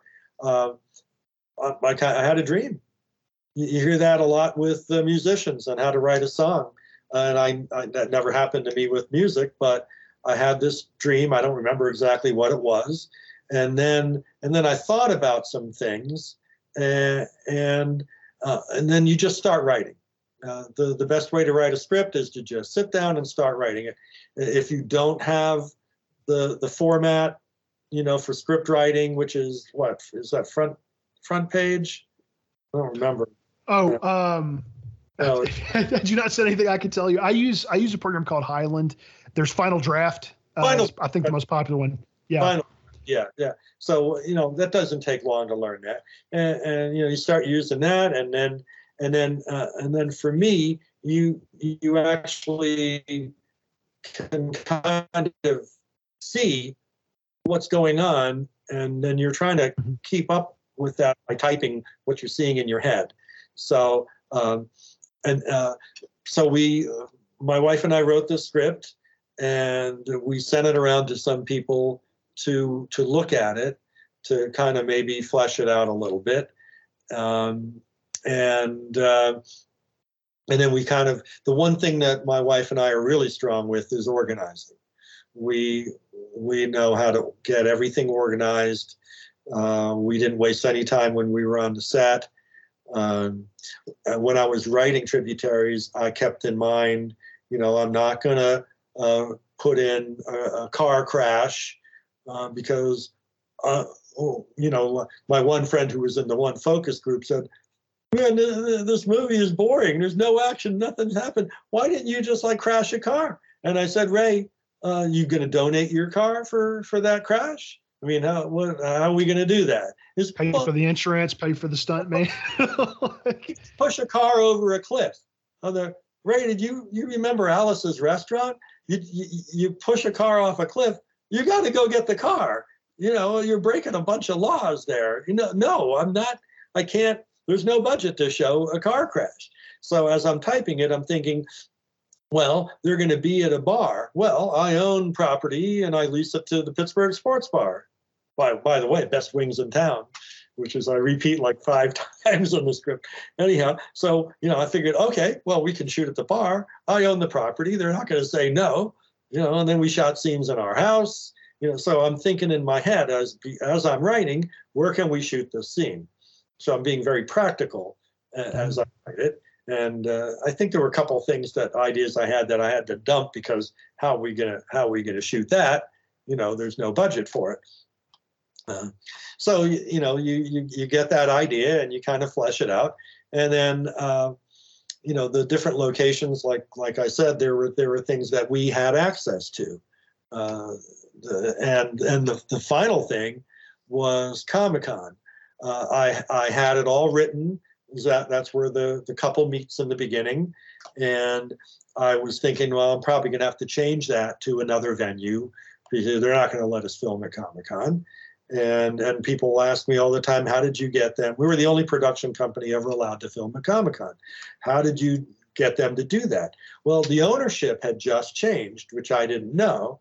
Um, I'd been a vendor there many years. I'd been to Comic-Con a lot anyhow. Uh, and the answer to the question is you ask. If you never ask, you, you'll never you'll never know if they will say yes. I asked. The, I, I referenced my I M D B page. I sent them a link. On paper, I look like somebody. You know, I'm not just some guy. You know, uh, uh, if you look on I M D B, uh, I've got acting credits. I've got writing credits. I've got all these interesting credits. So they looked at me, I looked legit, and we negotiated some stuff. I didn't have to pay them a dime. So when, as soon as I heard yes from them, the pressure was on to make sure I get all these other locations.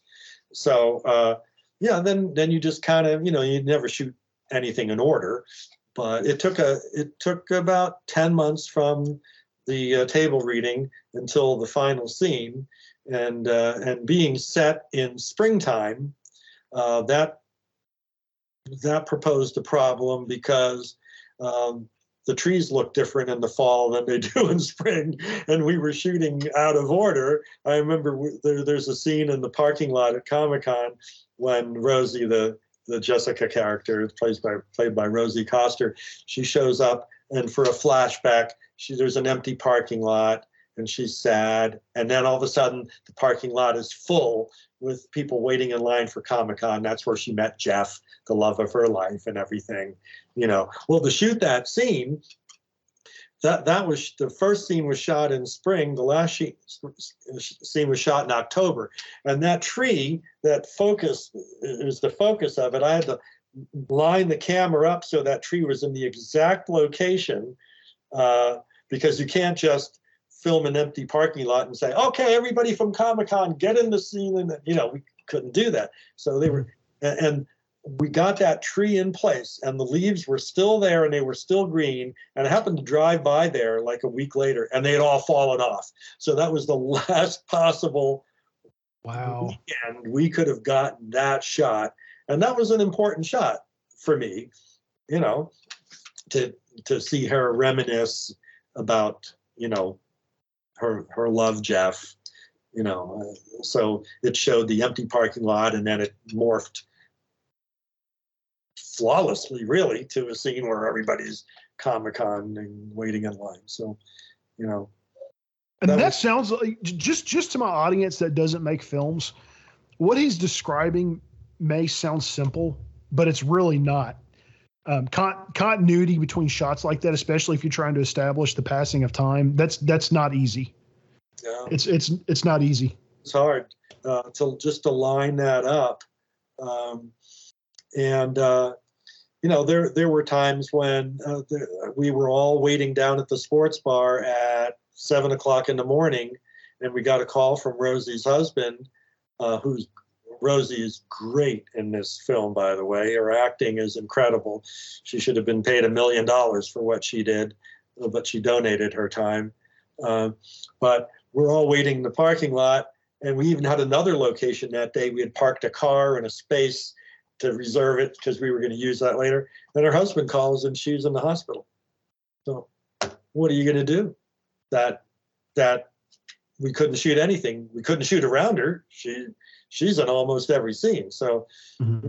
just had to give it up for a day. I bought everybody breakfast and we all went home. You know, what what can you do? So uh, and, and uh, I'm sure it's like that where you are trying to make a film. There are no actors in Pittsburgh that are typical Pittsburgh people uh, that actually do it for a living. Everybody has a job. So you have to shoot evenings, you have to shoot weekends, and to get everybody's schedule lined up, uh, the guy that, that played Tyler, um, he, you know, he had he has dark hair, and he's in that intense scene at the end where he and Jessica are in the car and they're kind of arguing back and forth. That was eighteen pages of script that they memorized.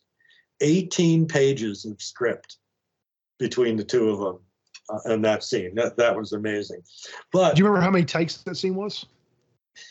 I couldn't do it all in one take. I, I couldn't do all eighteen pages. I had to break it up. So there were about four or five takes for like the first third, the second third, and the, so it was probably about fifteen takes dividing it all up. And then putting it together was, you know, uh, the, the fact you have a, really good actors and you have some good takes to choose from, you know, that that's that's always a blessing. So I had that.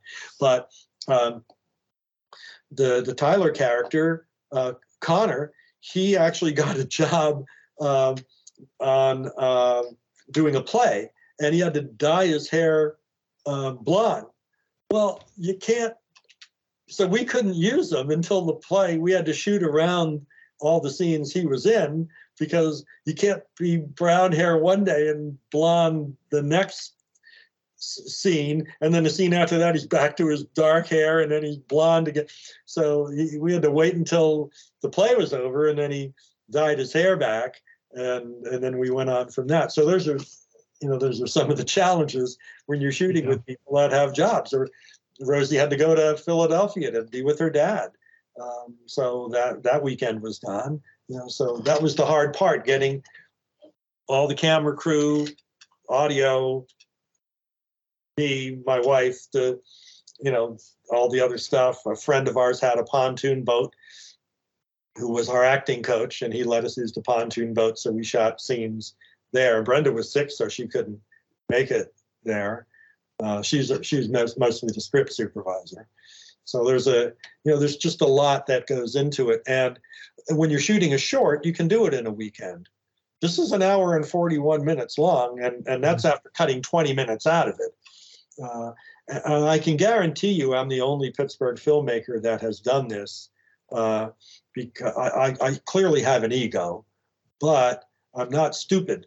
Uh, so we had five different focus groups of about five or six people. And we would, I showed no music.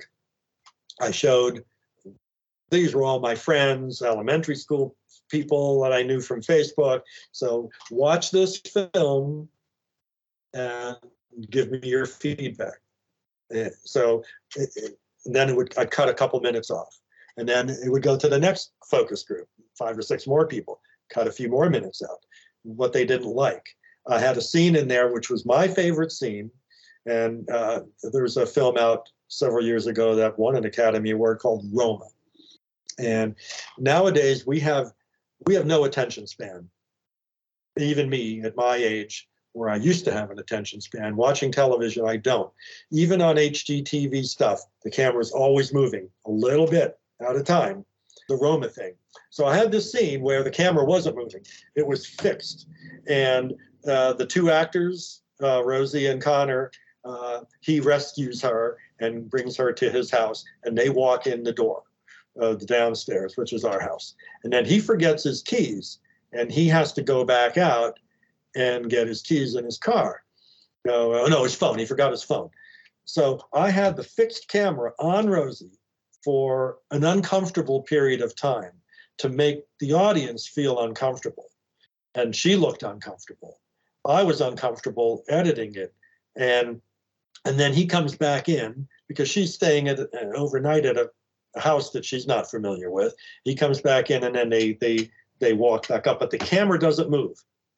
It, it was designed to make people uncomfortable. Well, the focus group was uncomfortable, and they, and they didn't like the scene. They said if there, if there was more action in the film, I probably could have pulled it off, but that was my favorite scene, and I had to cut it. Oh, that's a bummer. Yeah, that's yeah. That, that's a really great directing technique. I wouldn't have thought to do something like that. Yeah, Rosie, Rosie really did great, give a, a fantastic performance. Believe it or not, my two favorite performances in that film are Rosie and then Amy Lynn Elliott, the, yeah. the woman that played the psychologist. She was fantastic. That was my part. I wrote that part for me. I'm the psychologist. I wrote that for me. And then she came to audition, and went at the table reading, and we both looked and said, oh, she's got, that's it. She's got the part. Yeah, she's, and you know, she had, uh, she was only there for about four hours. That was the first scene we shot, was that scene. And it was in, really? in our one, in our one office. And she didn't really have time to, you know, she's a SAG actress. She didn't have time to really look at a lot of the script. And and and I cut that scene in half. There was a lot of dialogue. It, that scene droned on, and it's still a little boring, if that, you know, although I don't find it boring.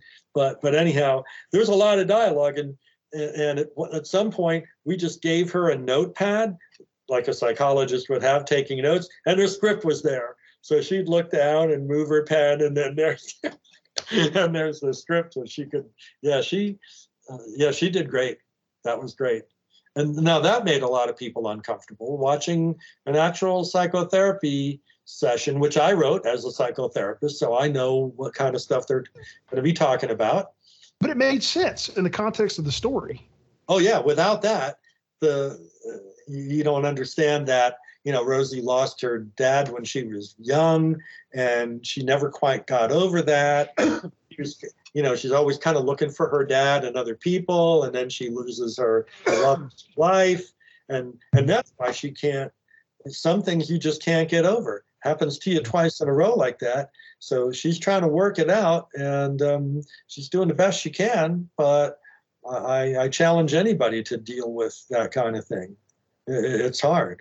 So th- it was legitimate therapy that that Amy Lynn Elliott was doing. Because I'm a therapist, and I and I wrote what a normal therapy session is. When you see a therapy session on in a T V uh, series or in a film, it's not, you'll never see it to be that long. They never they that's a long scene. They only show you snippets of it. Um, but I wanted I wanted everybody to really see what it was like to try and work at what Rosie was dealing with. Well, I, I'll I'll confess something to you. Um, to your credit as an actor, when when the, the hospital scene, it didn't register to me that the E R doctor was you, and and it was a convincing hospital room, with, especially with that nurse, because my I, I was married to a nurse for four years. She did a she did a, a good job as a nurse. Um, I I actually I, I found myself asking, are they at a real hospital right now? Is that a real E R doctor? Because you you actually played a really convincing doctor. I, I believed you were a doctor, because it just didn't register to me that it was you that was playing that part. I recognized the I was like, I recognized that guy, and it just didn't register. So to your credit, you did a really great job as an E R doc. Thanks. And that was a really convincing scene. Yeah, I I I didn't want to edit any of that out. Well, I did. I edited some of it, you know. And that nurse was a nursing student, and and that is Pittsburgh Technical College, where we shot a lot of the other scenes, where I took my classes, and my wife works at Pittsburgh Technical College. She has for fourteen years, but we were able to use the nursing suite, and the only way they would, re- well, they would have let us do it, but uh, they really wanted one of the nursing students to be available to be there while we used the equipment, you know, because we don't know how to use some of that equipment. And of course, then I, I said to her, well, why don't you be the nurse in it?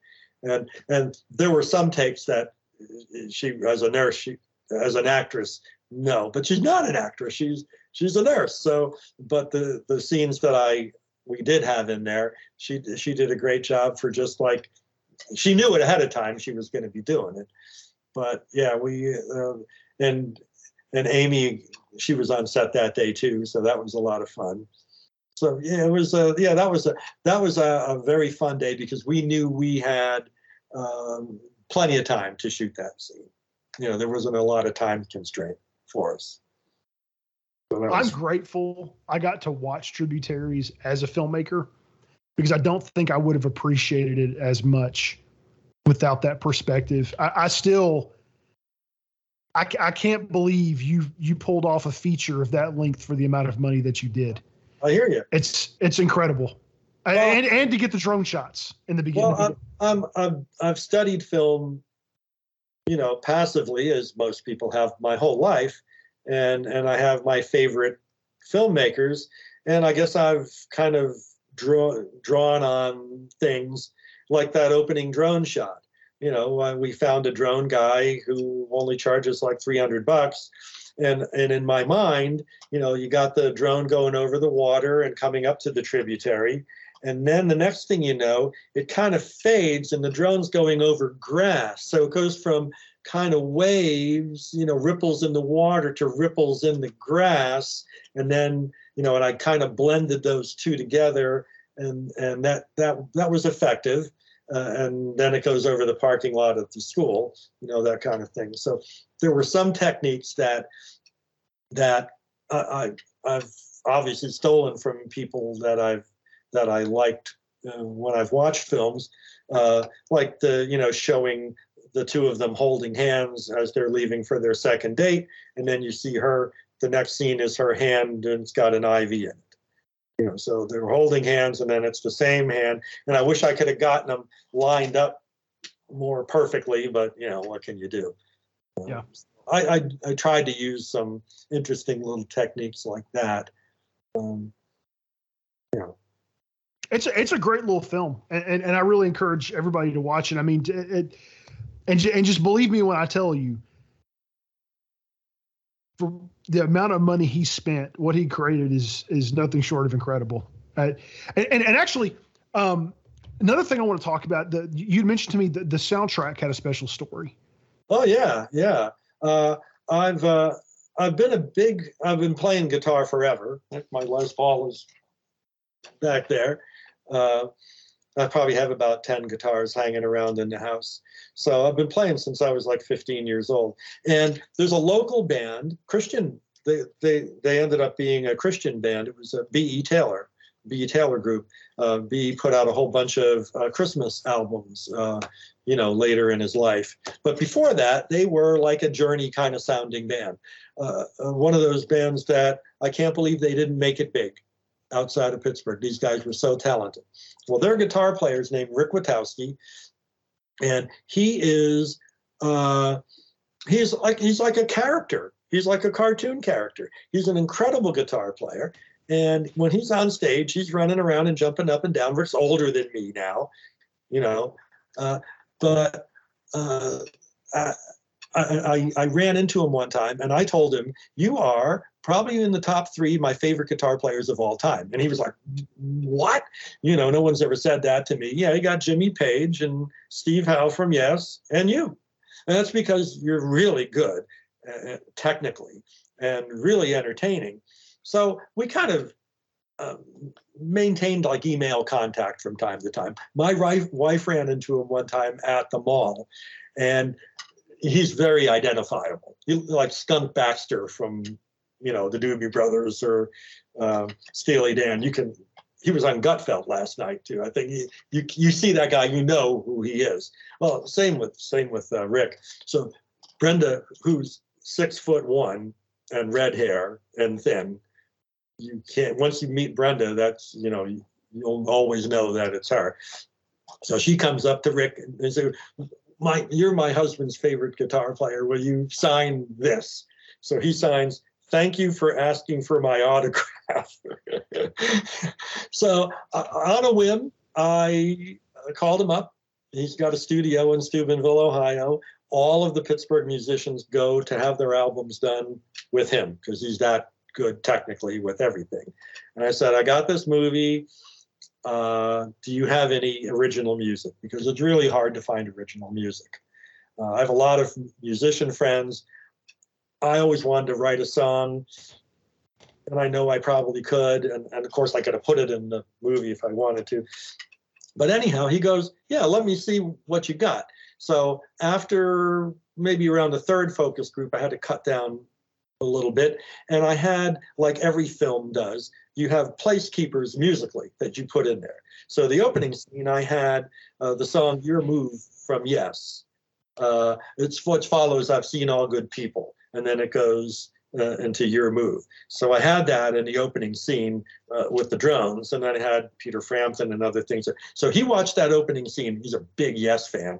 And he goes, I'm on. I'll, I'll let me give you some songs. So he gave me a song that he wrote, which which we put in on the boat scene. Uh, and the ending credits is a previously unreleased B E. Taylor song called The Last Heartbreak.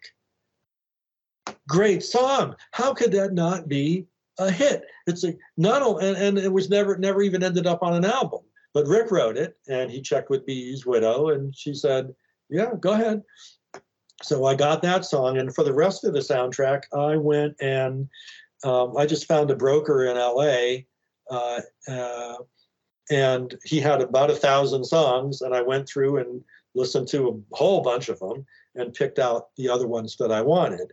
And uh, and then I had to put them in the film. Now, I hate editing, uh, especially because of audio issues that we had on Tributaries and using different cameras and trying to color match them. And I did an okay job. I'd still be doing it right now if Brenda hadn't hit me in the head a year ago and said, Mike, good enough. Let's go. That's good enough. Uh, but my favorite part was putting in the, the songs because I knew where I wanted them. So there's a scene uh, near the end where it's it's pretty emotional, and uh, the Laurel char- character in the film studio and uh, Rosie's character, Jessica, they meet, and she finds out that Jeff has uh, died, the Laurel character. And they have some pretty good emotional scenes, and then they hug at the end of the scene. And I, I wanted the crescendo of the song Breakaway to be right when they hug. So that was easy. You just kind of move it over there. Here's the problem. The the the scene is this long, but the music is only this long. So I cut it here and I had to open it up. And then in the middle, I got out my acoustic guitar and I kind of matched. It only took a couple takes. I matched kind of what was going on, and you can hear it in the background. And then it then it comes back in and builds into crescendo, and then they hug, and the big part of the music is there. So I had to break it open. And of course, I wanted to do that because I get a music credit on a film. So I say, it was, it was, so I may talk over you, Mike. I'm sorry. No, no, go ahead. Yeah, it's it's a it's a really fantastic soundtrack, I, and and that's a really cool story. I'm I'm glad you got to tell it. Um, it's it's older than I am, not by a whole lot, but it's older than I am. I, I never never again will I ever. That that's that was a once in a lifetime experience right there. To me, the story of finding it is as special as the comic itself. Exactly. It's all about the stories. It really is. And g- going back to your soundtrack. Um, it, it's cool to, to, I mean, the fact that you're able to put a, a, an unreleased song at the end of your film, yeah, that's, that's so special. And then you've got the story to connect with the artist as well. I mean, you won, you won him over with a mutual love of the band. Yes. That's such a cool story. Yeah. Yeah. And, and I picked all the other songs. They do seem to fit pretty well. And I've been trying to, because I got the songs from a broker, Uh, I've been trying to reach out to the artist. Her voice is is incredible. I should put the uh, I should I should put the actual songs on like a in Google Drive somewhere so people can actually get them. I can't really sell them. I it, it wouldn't be fair, you know. Uh, you know, I, I paid for the rights to use them, but these people never went far at all. And she's got this incredible voice, the song Breakaway, the song Hold My Heart in Your Hand. She, those songs could be hit records right now, um, but I can't find her. She, uh, I, her name is Karen Hasse, H A S S E, And I found her on YouTube back in two thousand ten on a couple little snippets in a band called Furlough. Um, and, and I think I did track her down with a, a married name at some point on Facebook, and I asked her to be my friend. And, and I don't think she ever said yes. I think she is just was looking to get out of the music business because, in, on, in honesty, the, the music business really sucks. Uh, it, worse than the filmmaking business. You can at least get distribution, you know, on some level with your film, even if it's YouTube. But uh, she's such an incredible talent. She just dropped off the face of the earth. So. Uh, but you should, in some of the songs, you only hear little bits of them. And, I, and I'd really like people to hear the entire thing. You know what? I'm just going to bring some copies with me to um, Living Dead Weekend. Uh, I never did a, a D V D of of Tributaries. It's, it's free on Amazon. So, you know, um, but I think I'll bring some copies of the the the soundtrack, just just like the eight songs that, that you hear, and you can hear them in their entirety. So I'll find a way to share that with people because they're they're really good songs. If if you ever do a physical release of the film, uh, I, I really think that you guys should do a like an audio commentary and tell some of the stories that you, that you're telling on here. I think it'd absolutely be worth telling. That, that would be fun. Uh, Uh, and we've had a lot of people look at the film, um, but you know, I, my my problem is, I I would really want to reshoot a lot of it, but I, that but that won't be possible. Those people have moved on. I'd have to reshoot the whole thing or nothing at all. You know, uh, I I took the best tapes I could find. Uh, it's probably just going to have to. I, I, people are saying, well, why don't you do a, a director's cut? To, In all honesty, it's three years of my life. I don't think I'm going to give any more uh, to it. Um, and and I, I, I did want to, I had dreams of having it premiere at a local, you know, uh, theater, just like my friend Jesse, who did Done Waiting recently, and and uh, Massacre, Massacre Academy as uh Mark Cantu's film that, that he premiered at the Hollywood Theater in, in Mount Lebanon. Uh, and he's the one that's doing Wolf Hollow. But it would have broken my heart if I had a, a small theater and only was able to fill it up halfway. That that would break my heart. That so I, I just didn't have the, the guts to do that. You know, I, I you know it would just. I have I have family members and close personal friends that haven't watched it yet. And that, that kind of breaks my heart, you know. How many friends? Uh, but there, one guy I've been friends with for like thirty years, and he ha- he hasn't watched the film. And he's got Prime. Other Walt, Walt, watch the film. You know what? Why? Why aren't you? It's an hour and forty-one minutes. If you doze off during it, I don't care. Just watch it. I've had family. I, I had to put. There were two family members that were in town recently for a funeral, and I parked them in front of the T V set, put on Tributaries, and and left. They said, well, you stole the remote too when you left. I said, no, I, I left the remote, but we had to run an errand. And so they, they finally watched it, and they really liked it. But these were family members. Watch my film. You know, so I'm appreciative if anybody ever is watching this podcast that has seen the film, I appreciate it. But but that's why I never had a physical release at a theater. I was afraid people weren't going to show up. I can understand that anxiety. Yeah. I, I definitely can I can respect that and understand that. It, it's it's it's absolutely worth watching. I mean, it it, it it it is the first movie in a number of years that got me. Like I, I when when when when Mike just, just some behind the scenes for everybody. When Mike told me to to watch the film in preparation for the podcast, I did, and we were we were chatting on Facebook while I was watching it. And I what was it like almost midnight? I sent him a message. I said, "You got me with the ending." yeah, yeah. That that's another thing. You know, some of my favorite filmmakers, uh, Dave, they're they're all demented people. David Lynch, Cronenberg. you know, I guess a couple of Davids there. Uh, you know, obviously Spielberg and Lucas, and you know, the, but but I, I like the way, you know, David Lynch thinks. It's not helping him in the real world, but uh, on film, he he's not only thinking out of the box. The box he's thinking out of isn't even on this planet. Uh, he he has a way, and my best friend hates David Lynch. Um, but, you know, Twin Peaks is probably my favorite T V first season, favorite television show ever. It just bizarre, well-written. Only Lynch could do something like that. Um, and Cronenberg with Rabid, that was, uh, I think that was a seventy-seven film. I have the movie poster for Rabid that I'm bringing to, Comic- uh, to uh, Living Dead Weekend as well.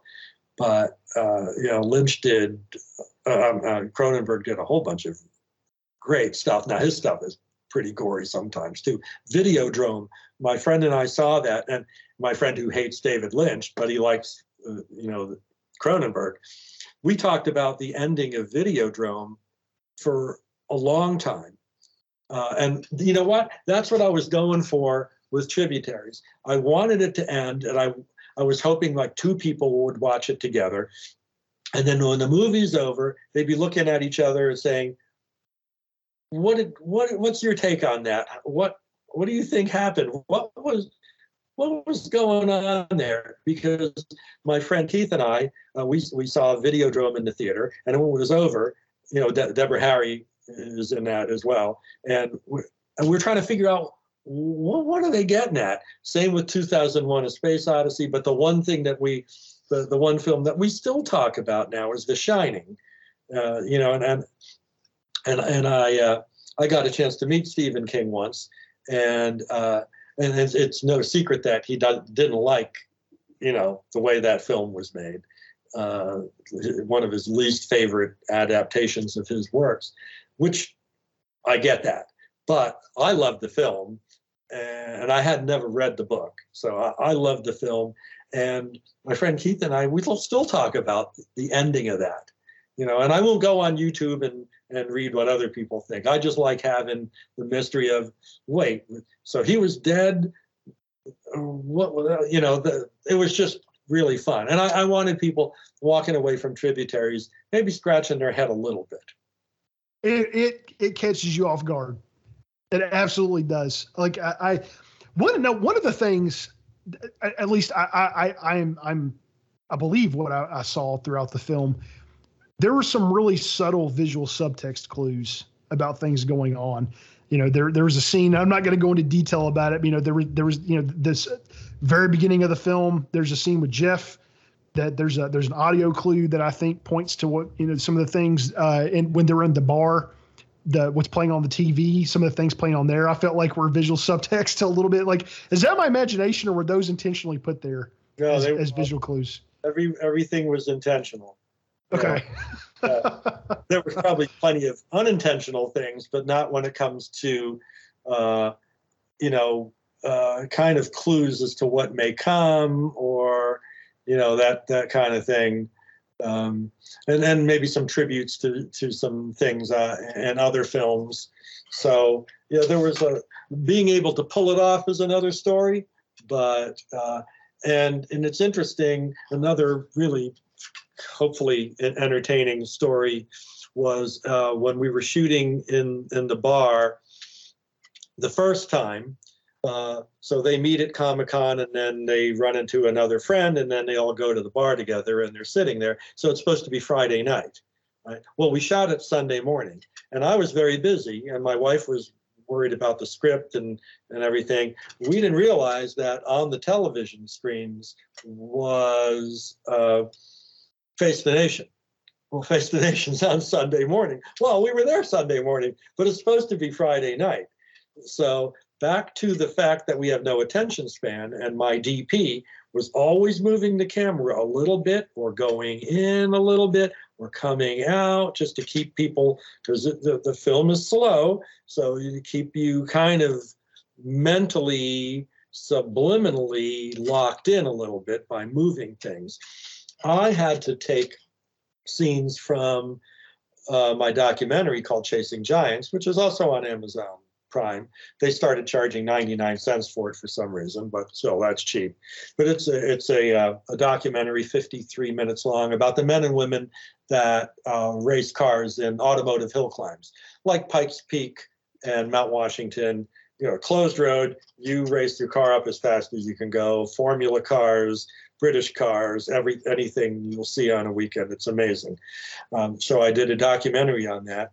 Uh, so I thought, you know what? I can kill two birds with one stone. Get in some maybe clues about some stuff. And I went and put my film. There were two different T V sets above them.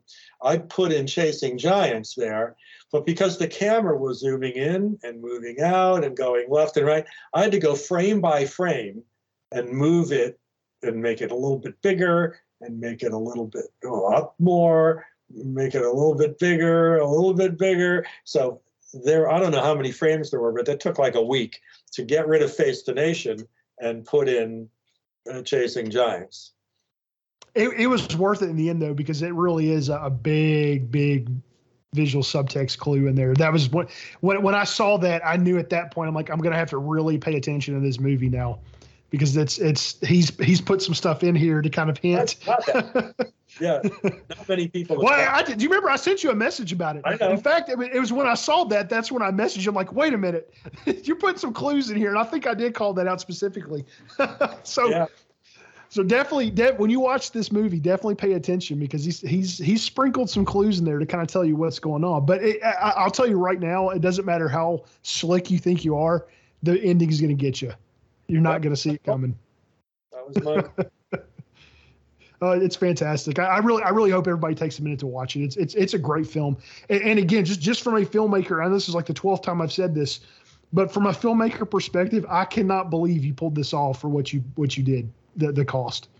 No, it was a lot of work on my wife's and my part, but um, it was really uh, all the actors uh, pretty much dedicating their their time, uh, and and the way you can get actors to do that uh, is with a good script. And uh, you know, I'm apologetic for a lot of the film, but not the script. The script is very good. Um, mm-hmm. Wish I could have done it better justice, but the script, the dialogue is very good. Uh, it went through all those focus groups to make sure everything was just right uh, with what we had. You know, we can only use what we have, but the actors did a great job. Um, and, and there was some adversity. Uh, the, the one actress who you see in the beginning bar scene, Uh, she plays a character named Sarah. She was supposed to be the character that later meets up with Jessica at the Pittsburgh Film Institute, which is the, uh, you know, uh, Pittsburgh Technical College. Uh, she's supposed to be the one that meets up with her. But then the the actress, uh, whose name is Jessica, uh, she ended up with a, a, a another gig in in the Steubenville area. Uh, it was an, it was a play, and she couldn't be there for the weekend that we were shooting that scene when uh, the the character Jessica, played by Rosie, comes back to the film school a year later just to just to walk around and get a sense of, you know, Jeff's life back then. And uh, the there's a woman, Delaney Hathaway, who played this character named Laurel. That character didn't exist in the original script. I had to write that with maybe uh, maybe a week's notice. Uh, and Delaney stepped in at the last minute to play those scenes. She's an excellent actress and director as well. Um, but I I, I, I I couldn't use the script I had because they didn't know each other. Uh, because they were going to say, oh, I remember you. you. We met at the bar a year ago. You know, I, I couldn't do that because she couldn't, the original actress couldn't make it. So Delaney stepped in with as a different character, and it actually worked out even better than I had, and I read it, wrote it in the first place, because De, Delaney acted completely devastated when she, Rosie was telling her stuff. Uh, it, it just worked out really well. So... You know, their dedication is what made that film.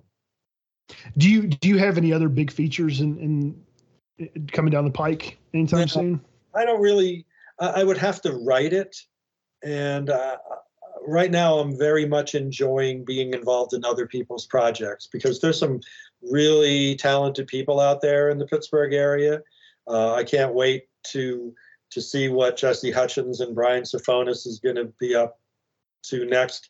Uh, Done Waiting Two is uh, it hasn't been released anywhere, but uh, that's actually really well done. It's it's about a guy that uh, is a former cop, and his wife gets kidnapped, and the cops aren't doing anything, so he takes matters into his own hands. It sounds like your typical plot. It is kind of a plot you've seen before, uh, but a little bit of a twist going on there.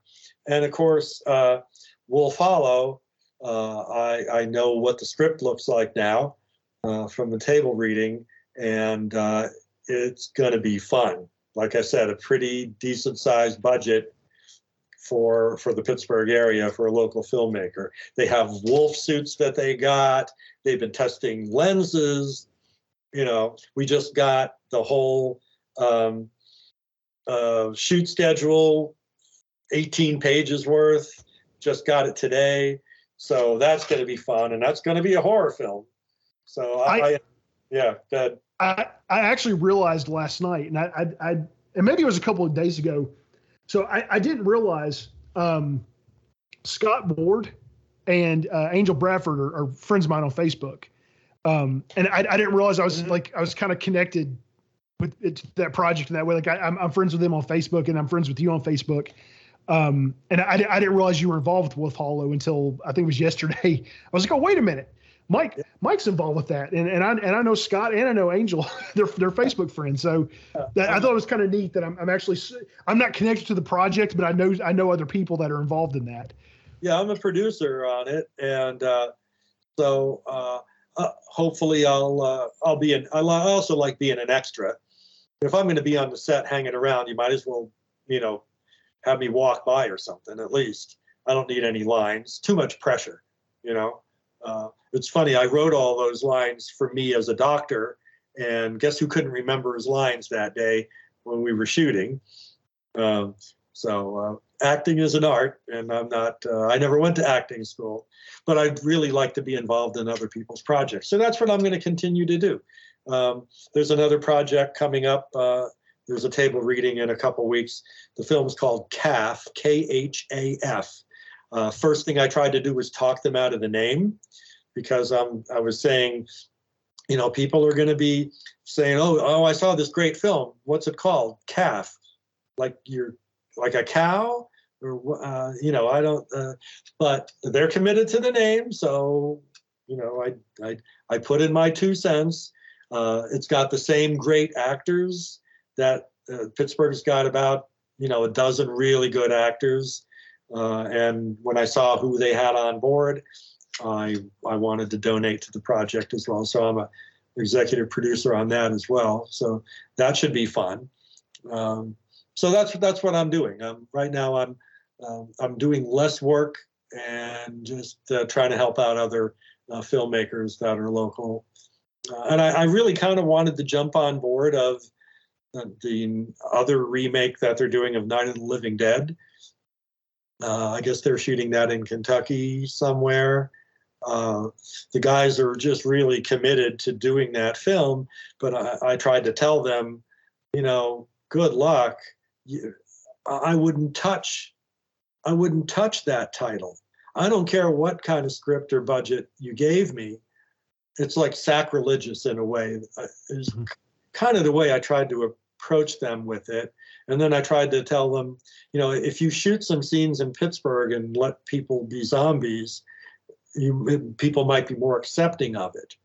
Well, nobody's uh, done it right since Tom. Tom's the only person that's done it right. Yeah, right. And and he didn't have a good time, you know. But it came out. It came out good. Uh, but it there there's just certain things that I think you should leave alone. I, I don't know. It, it it's.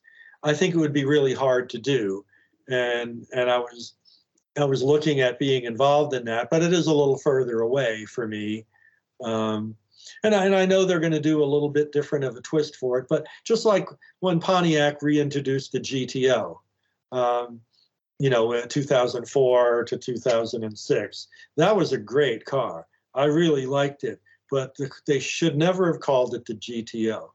In Australia, it was called the Holden. They should have just called it the Holden. It would have been a different car. It would have stood on its own. It's a great car, uh, but it's not the G T O that you remember from the, from the late sixties. So that was a big mistake by Pontiac, which is why I don't think they should have named it Night of the Living Dead. They should have named it, I don't know, Calf. I don't know, something something else. Uh, and I think they'd have more success. I, I, I don't know. I, I hope they prove me wrong. You never know. I, I, Orange yeah, I, I, I'm with you. I wouldn't mind seeing a, a, a decent reboot, but it's just every single time someone does it, it it's just never done well. You know, I, th- I think the intentions are good. Well, maybe. Well, I, I don't know. I can't. The ones I have seen, I don't think the intentions were wrong, but they're they're not good. Um, and and if you're if you're gonna take on something legendary like that, you know, I I, I, I wouldn't even try it. I'm with you. I just wouldn't even try it. No, I, I would. I, I just would be. I wouldn't feel worthy. Yeah. You know? And I've got an ego, but. Uh, I, I, I would not feel worthy to, to you know your that. limits. Yeah, absolutely. How would you How would you say the the uh, the Pittsburgh film community is today compared to it was in the seventies and the eighties? It was non-existent in the seventies and eighties. You couldn't make a film; the equipment was too expensive, and and you had to be very talented to operate those cameras and to and to edit. Just watch some of those, you know, footage of those editors editing these films and splicing, and so that was a ser- that, that was hard to do. Now anybody, anybody can do it. Your your iPhone can can shoot really good footage, as they show you in the ad, which is accurate. Anybody can do it. Most people have a sense inside of them as to how a film is supposed to look and how it's mm-hmm. supposed to progress and a plot. You know, so anybody can really do it. But back then, there were only a, a couple people. It was a very small community back then, uh, because there. And and in fact, a lot of them ended up working in Hollywood. They would fly out and fly back. You know, Tom's had an incredible career. Uh, if we were still friends, I'd probably be in a Quentin Tarantino movie by now. You know, he got the beat. Quentin Tarantino, my God! If I if I had told him back then that, dude, you're gonna well, I don't know if Quentin Tarantino was around then, but anyhow, you were gonna you were gonna meet this guy, and he's gonna ask for you every film that he does. He's gonna go, I want Tom Savini in this film. You know, your filmmakers have favorites that you'll see. Mm-hmm. You know, Kyle MacLachlan and David Lynch. He's in all of. David Lynch's stuff on some level. You know, you have these people, you trust them, they're good, you you get along with them, because I'm sure there's people, uh, I haven't re- really run into it yet, but you know, that you just can't get along with. You just polar opposites. So you have someone you like to work with, why not? You, you bring Tom. Tom's in, and he's in Django Unchained in a party. He's in like every newer Tarantino movie. You ask Tom to come out and an actor. Tom's a great actor. Yeah, he really is. Have you have you heard his stories? Some of his set stories that, that uh, from the Quentin some, Tarantino films. Yeah, I've uh, yeah I've I've seen some stuff, but but yeah, no, I'd like to know more. Oh, th- there's some great like uh, YouTube. It, there's some great stuff. He he told this one story when they were doing Django Unchained. There's a scene where there's a a, a man gets ripped apart by these dogs. And oh, yeah. he's and he's you know he's missing. He's supposed to be. I, I think he loses his arm in the scene, or th- th- at some point in the scene they're trying to hide his arm, yeah. and they just couldn't get it right. So eventually, you know, Tom didn't want to really get involved. You know, he didn't want to kind of overstep where he was in the production, so he just didn't say anything. But eventually, he kind of, you know, says, "Hey, you know, why don't you guys try to you know just bury his arm in the ground and and and film it that way?" And they they did it, and the scene worked, and they. It was a take and boom, they moved on. And um, so uh, a little bit later on, Quentin comes by and hands Tom five dollars.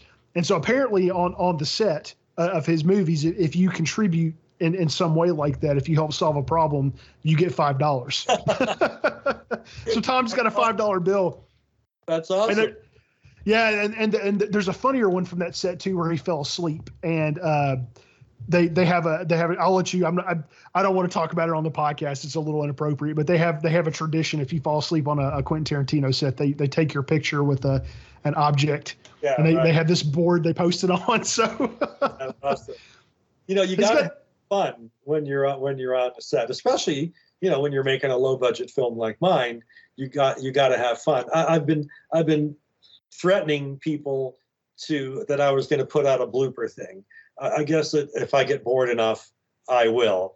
But the, the opening scene, uh, Tim Bendick uh, plays himself as the announcer at Comic-Con. He is the announcer at Comic-Con. I grabbed Tim and I said, you want to do this? And he said, awesome.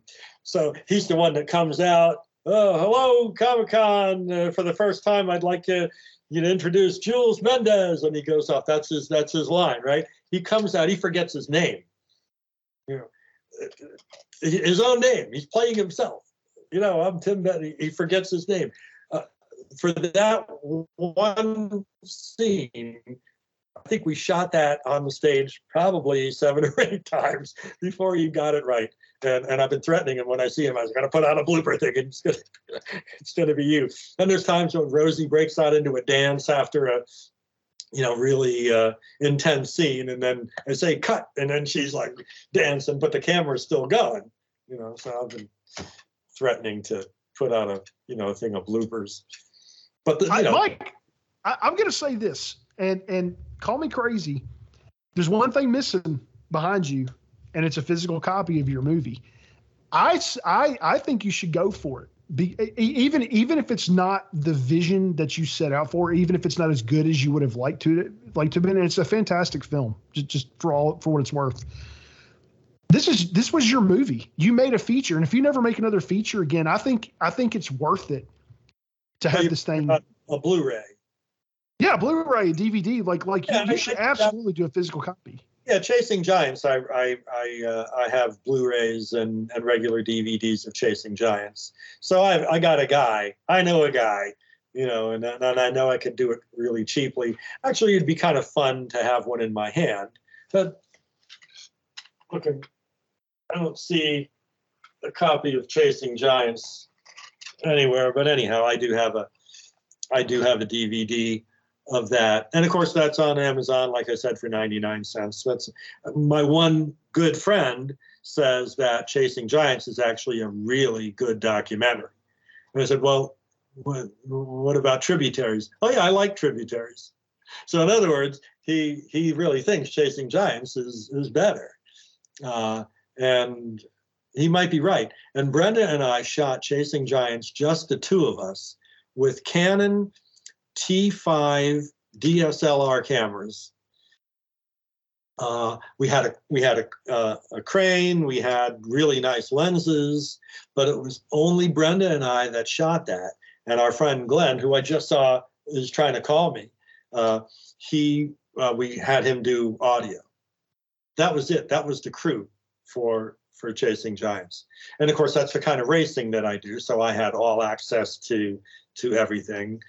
And um, and there are a couple there are a couple wrecks in there, but it, it, it, you know if you're looking at a racing film and you're looking for car wrecks, uh, that it's you're watching it for the wrong reason. Yeah, the wrong film. It's a it's an interview kind of thing. Men and women that talk about what it's like to do with that and the family that we have uh, for hill climbing. So anyhow, yeah, okay. I'll uh, I'm gonna look into. Uh, I've got a really nice. Uh, Uh, copy uh, that I have that I can get over to my buddy, and he's so reasonable for doing the the D V D. So yeah, I think I'll I'll look for that. Go all out. Do do the audio commentary. Do the blooper reels as far as special features. Go all out with it.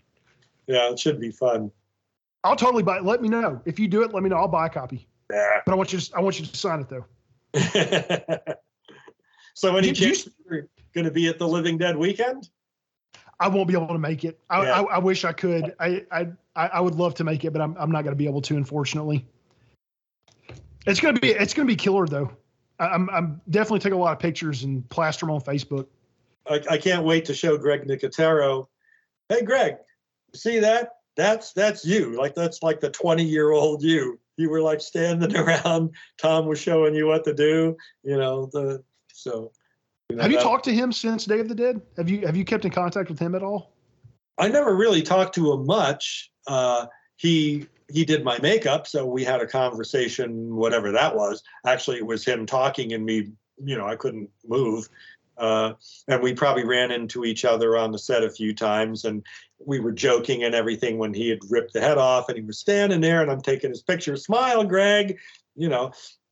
Uh, but uh, I didn't realize who, I didn't make the connection that, oh, Greg, I knew the name Greg Nicotero. And when I saw Walking Dead, which I started watching from day one, I thought, oh my gosh, he's just, and you know, he, he and he, he had tried to talk Tom into going with him to, to L A to, to start a special makeup effects kind of thing. But Tom had a daughter, Leah, so he really couldn't, he didn't want to take her out of school. Bloomfield, where Tom grew up, is a incredible, close-knit Italian community. Um, you'll find stuff like that in the Boston suburbs and stuff. But Pittsburgh, there's some really close-knit Greek communities and uh, you know, and Italian communities. Uh, so it's just, just really uh, old school, close knit kind of things. So he didn't want to pull her out of school, and then one thing led to the next, and we got Walking Dead. So good, good for Greg, man. That's that's that's amazing. That what he went from almost like a hobby, you know, being on set. But Tom, Alan Ormsby, kind of taught Tom a lot of of what, you know, he was doing. Uh, he worked with him.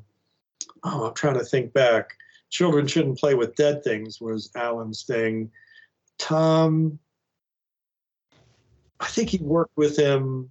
Death uh, Dream. Death Dream. Yeah, yeah, yeah, that's right.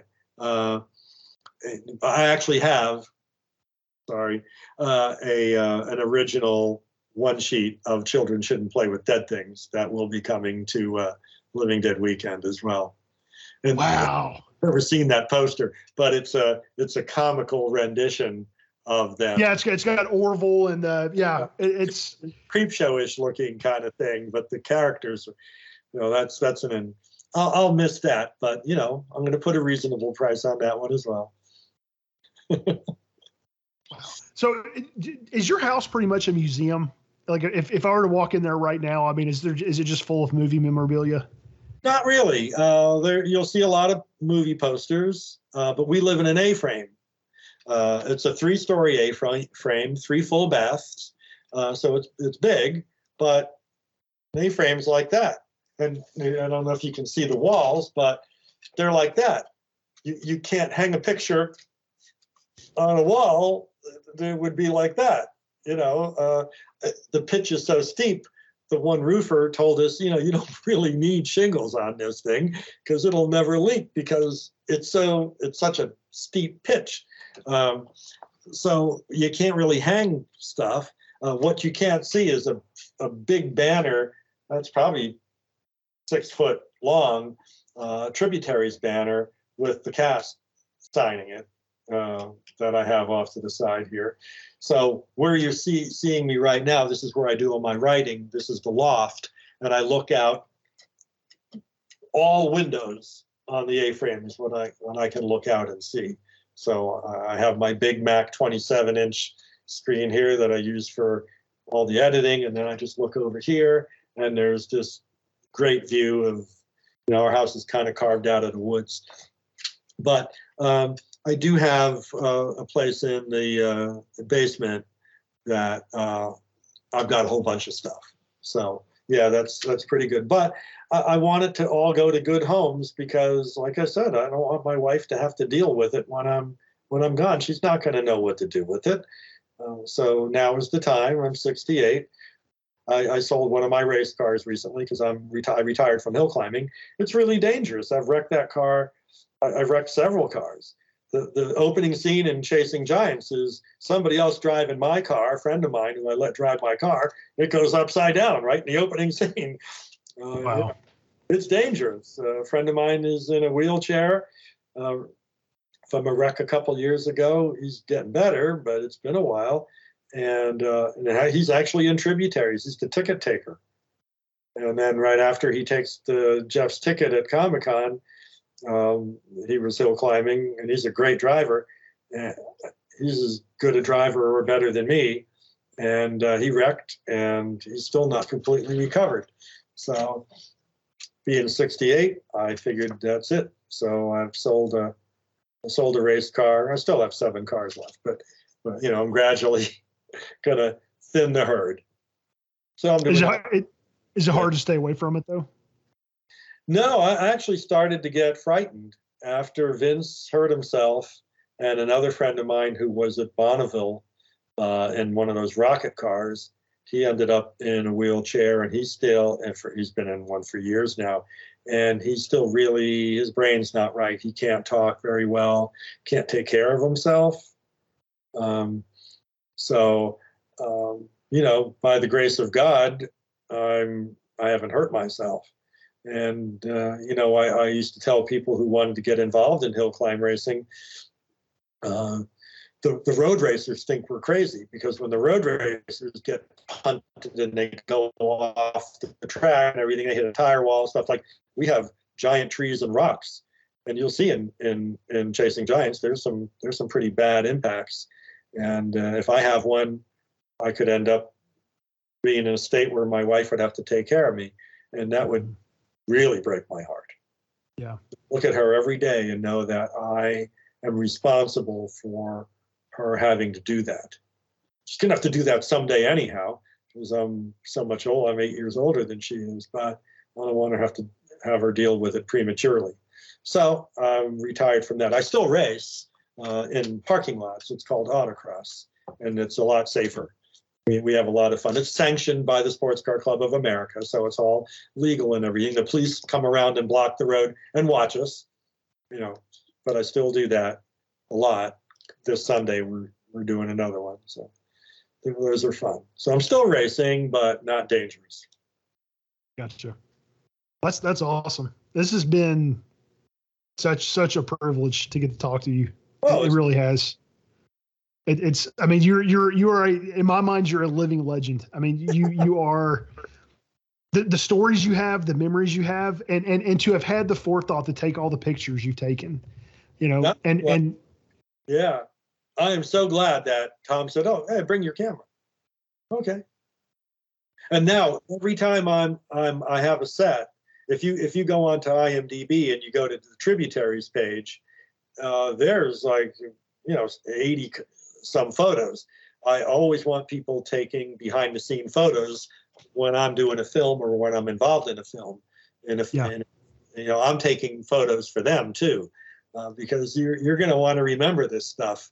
And uh, so I am so happy that it just came about like that, because it also helped me look at things differently. You know, I'm there and I'm experiencing it. But then when you look through a camera, you know how that changes things a little bit, changes your perspective. And there's an artistic part of that that, that comes in. So uh, I, I got two different levels I could experience it. And I, like you said, uh, just to be able to be on the set and take those photos, that was a blast. I wish I'd taken a hundred more photos, because there was some stuff. Like when, if I was on the set the day they opened that refrigerator and, and the smell of and all the guts and everything, well, wouldn't it be great to have a picture of that? But have you have you seen any other photos behind the scenes?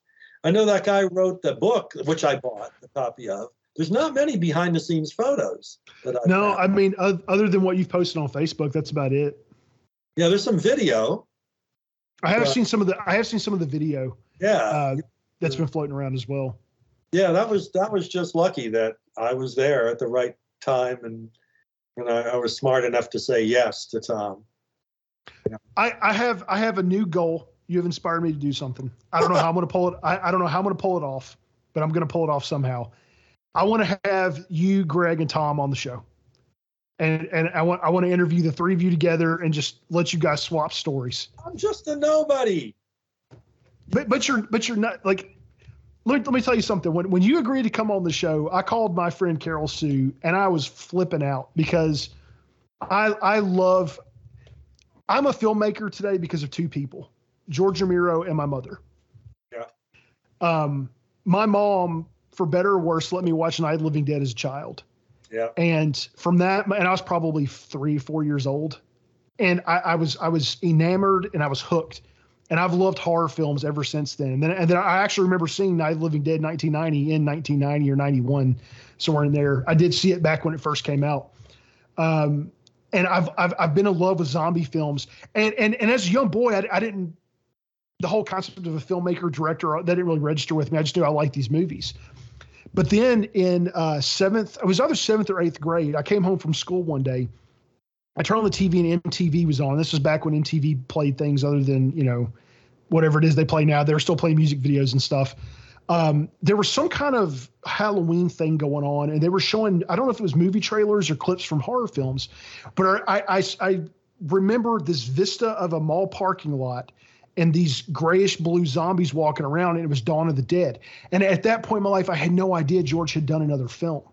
And as a twelve-year-old boy, I was like, I've got to see this. I've got to see it, but I don't know how I'm going to see it. I remember I, I found an original first edition copy of the book at the, at the public library, and I, I read some of it. Um, I uh, the, the, I think it was the next Halloween rolled around. I was at my grandmother's house, and Dawn of the Dead was coming on one of the movie channels at like ten o'clock. And I remember just, you know, you could cut the anticipation with a knife. I mean, like I was just waiting for whatever stupid movie was playing to go off. It didn't matter to me what it was because I wanted to see Dawn of the Dead. The credits roll. I remember seeing the red carpeted wall, you know, the eerie music. My grandmother walks out, tells me it's time to go to bed. Uh. And I was like, and I begged her to let me stay up, and she would not let me stay up.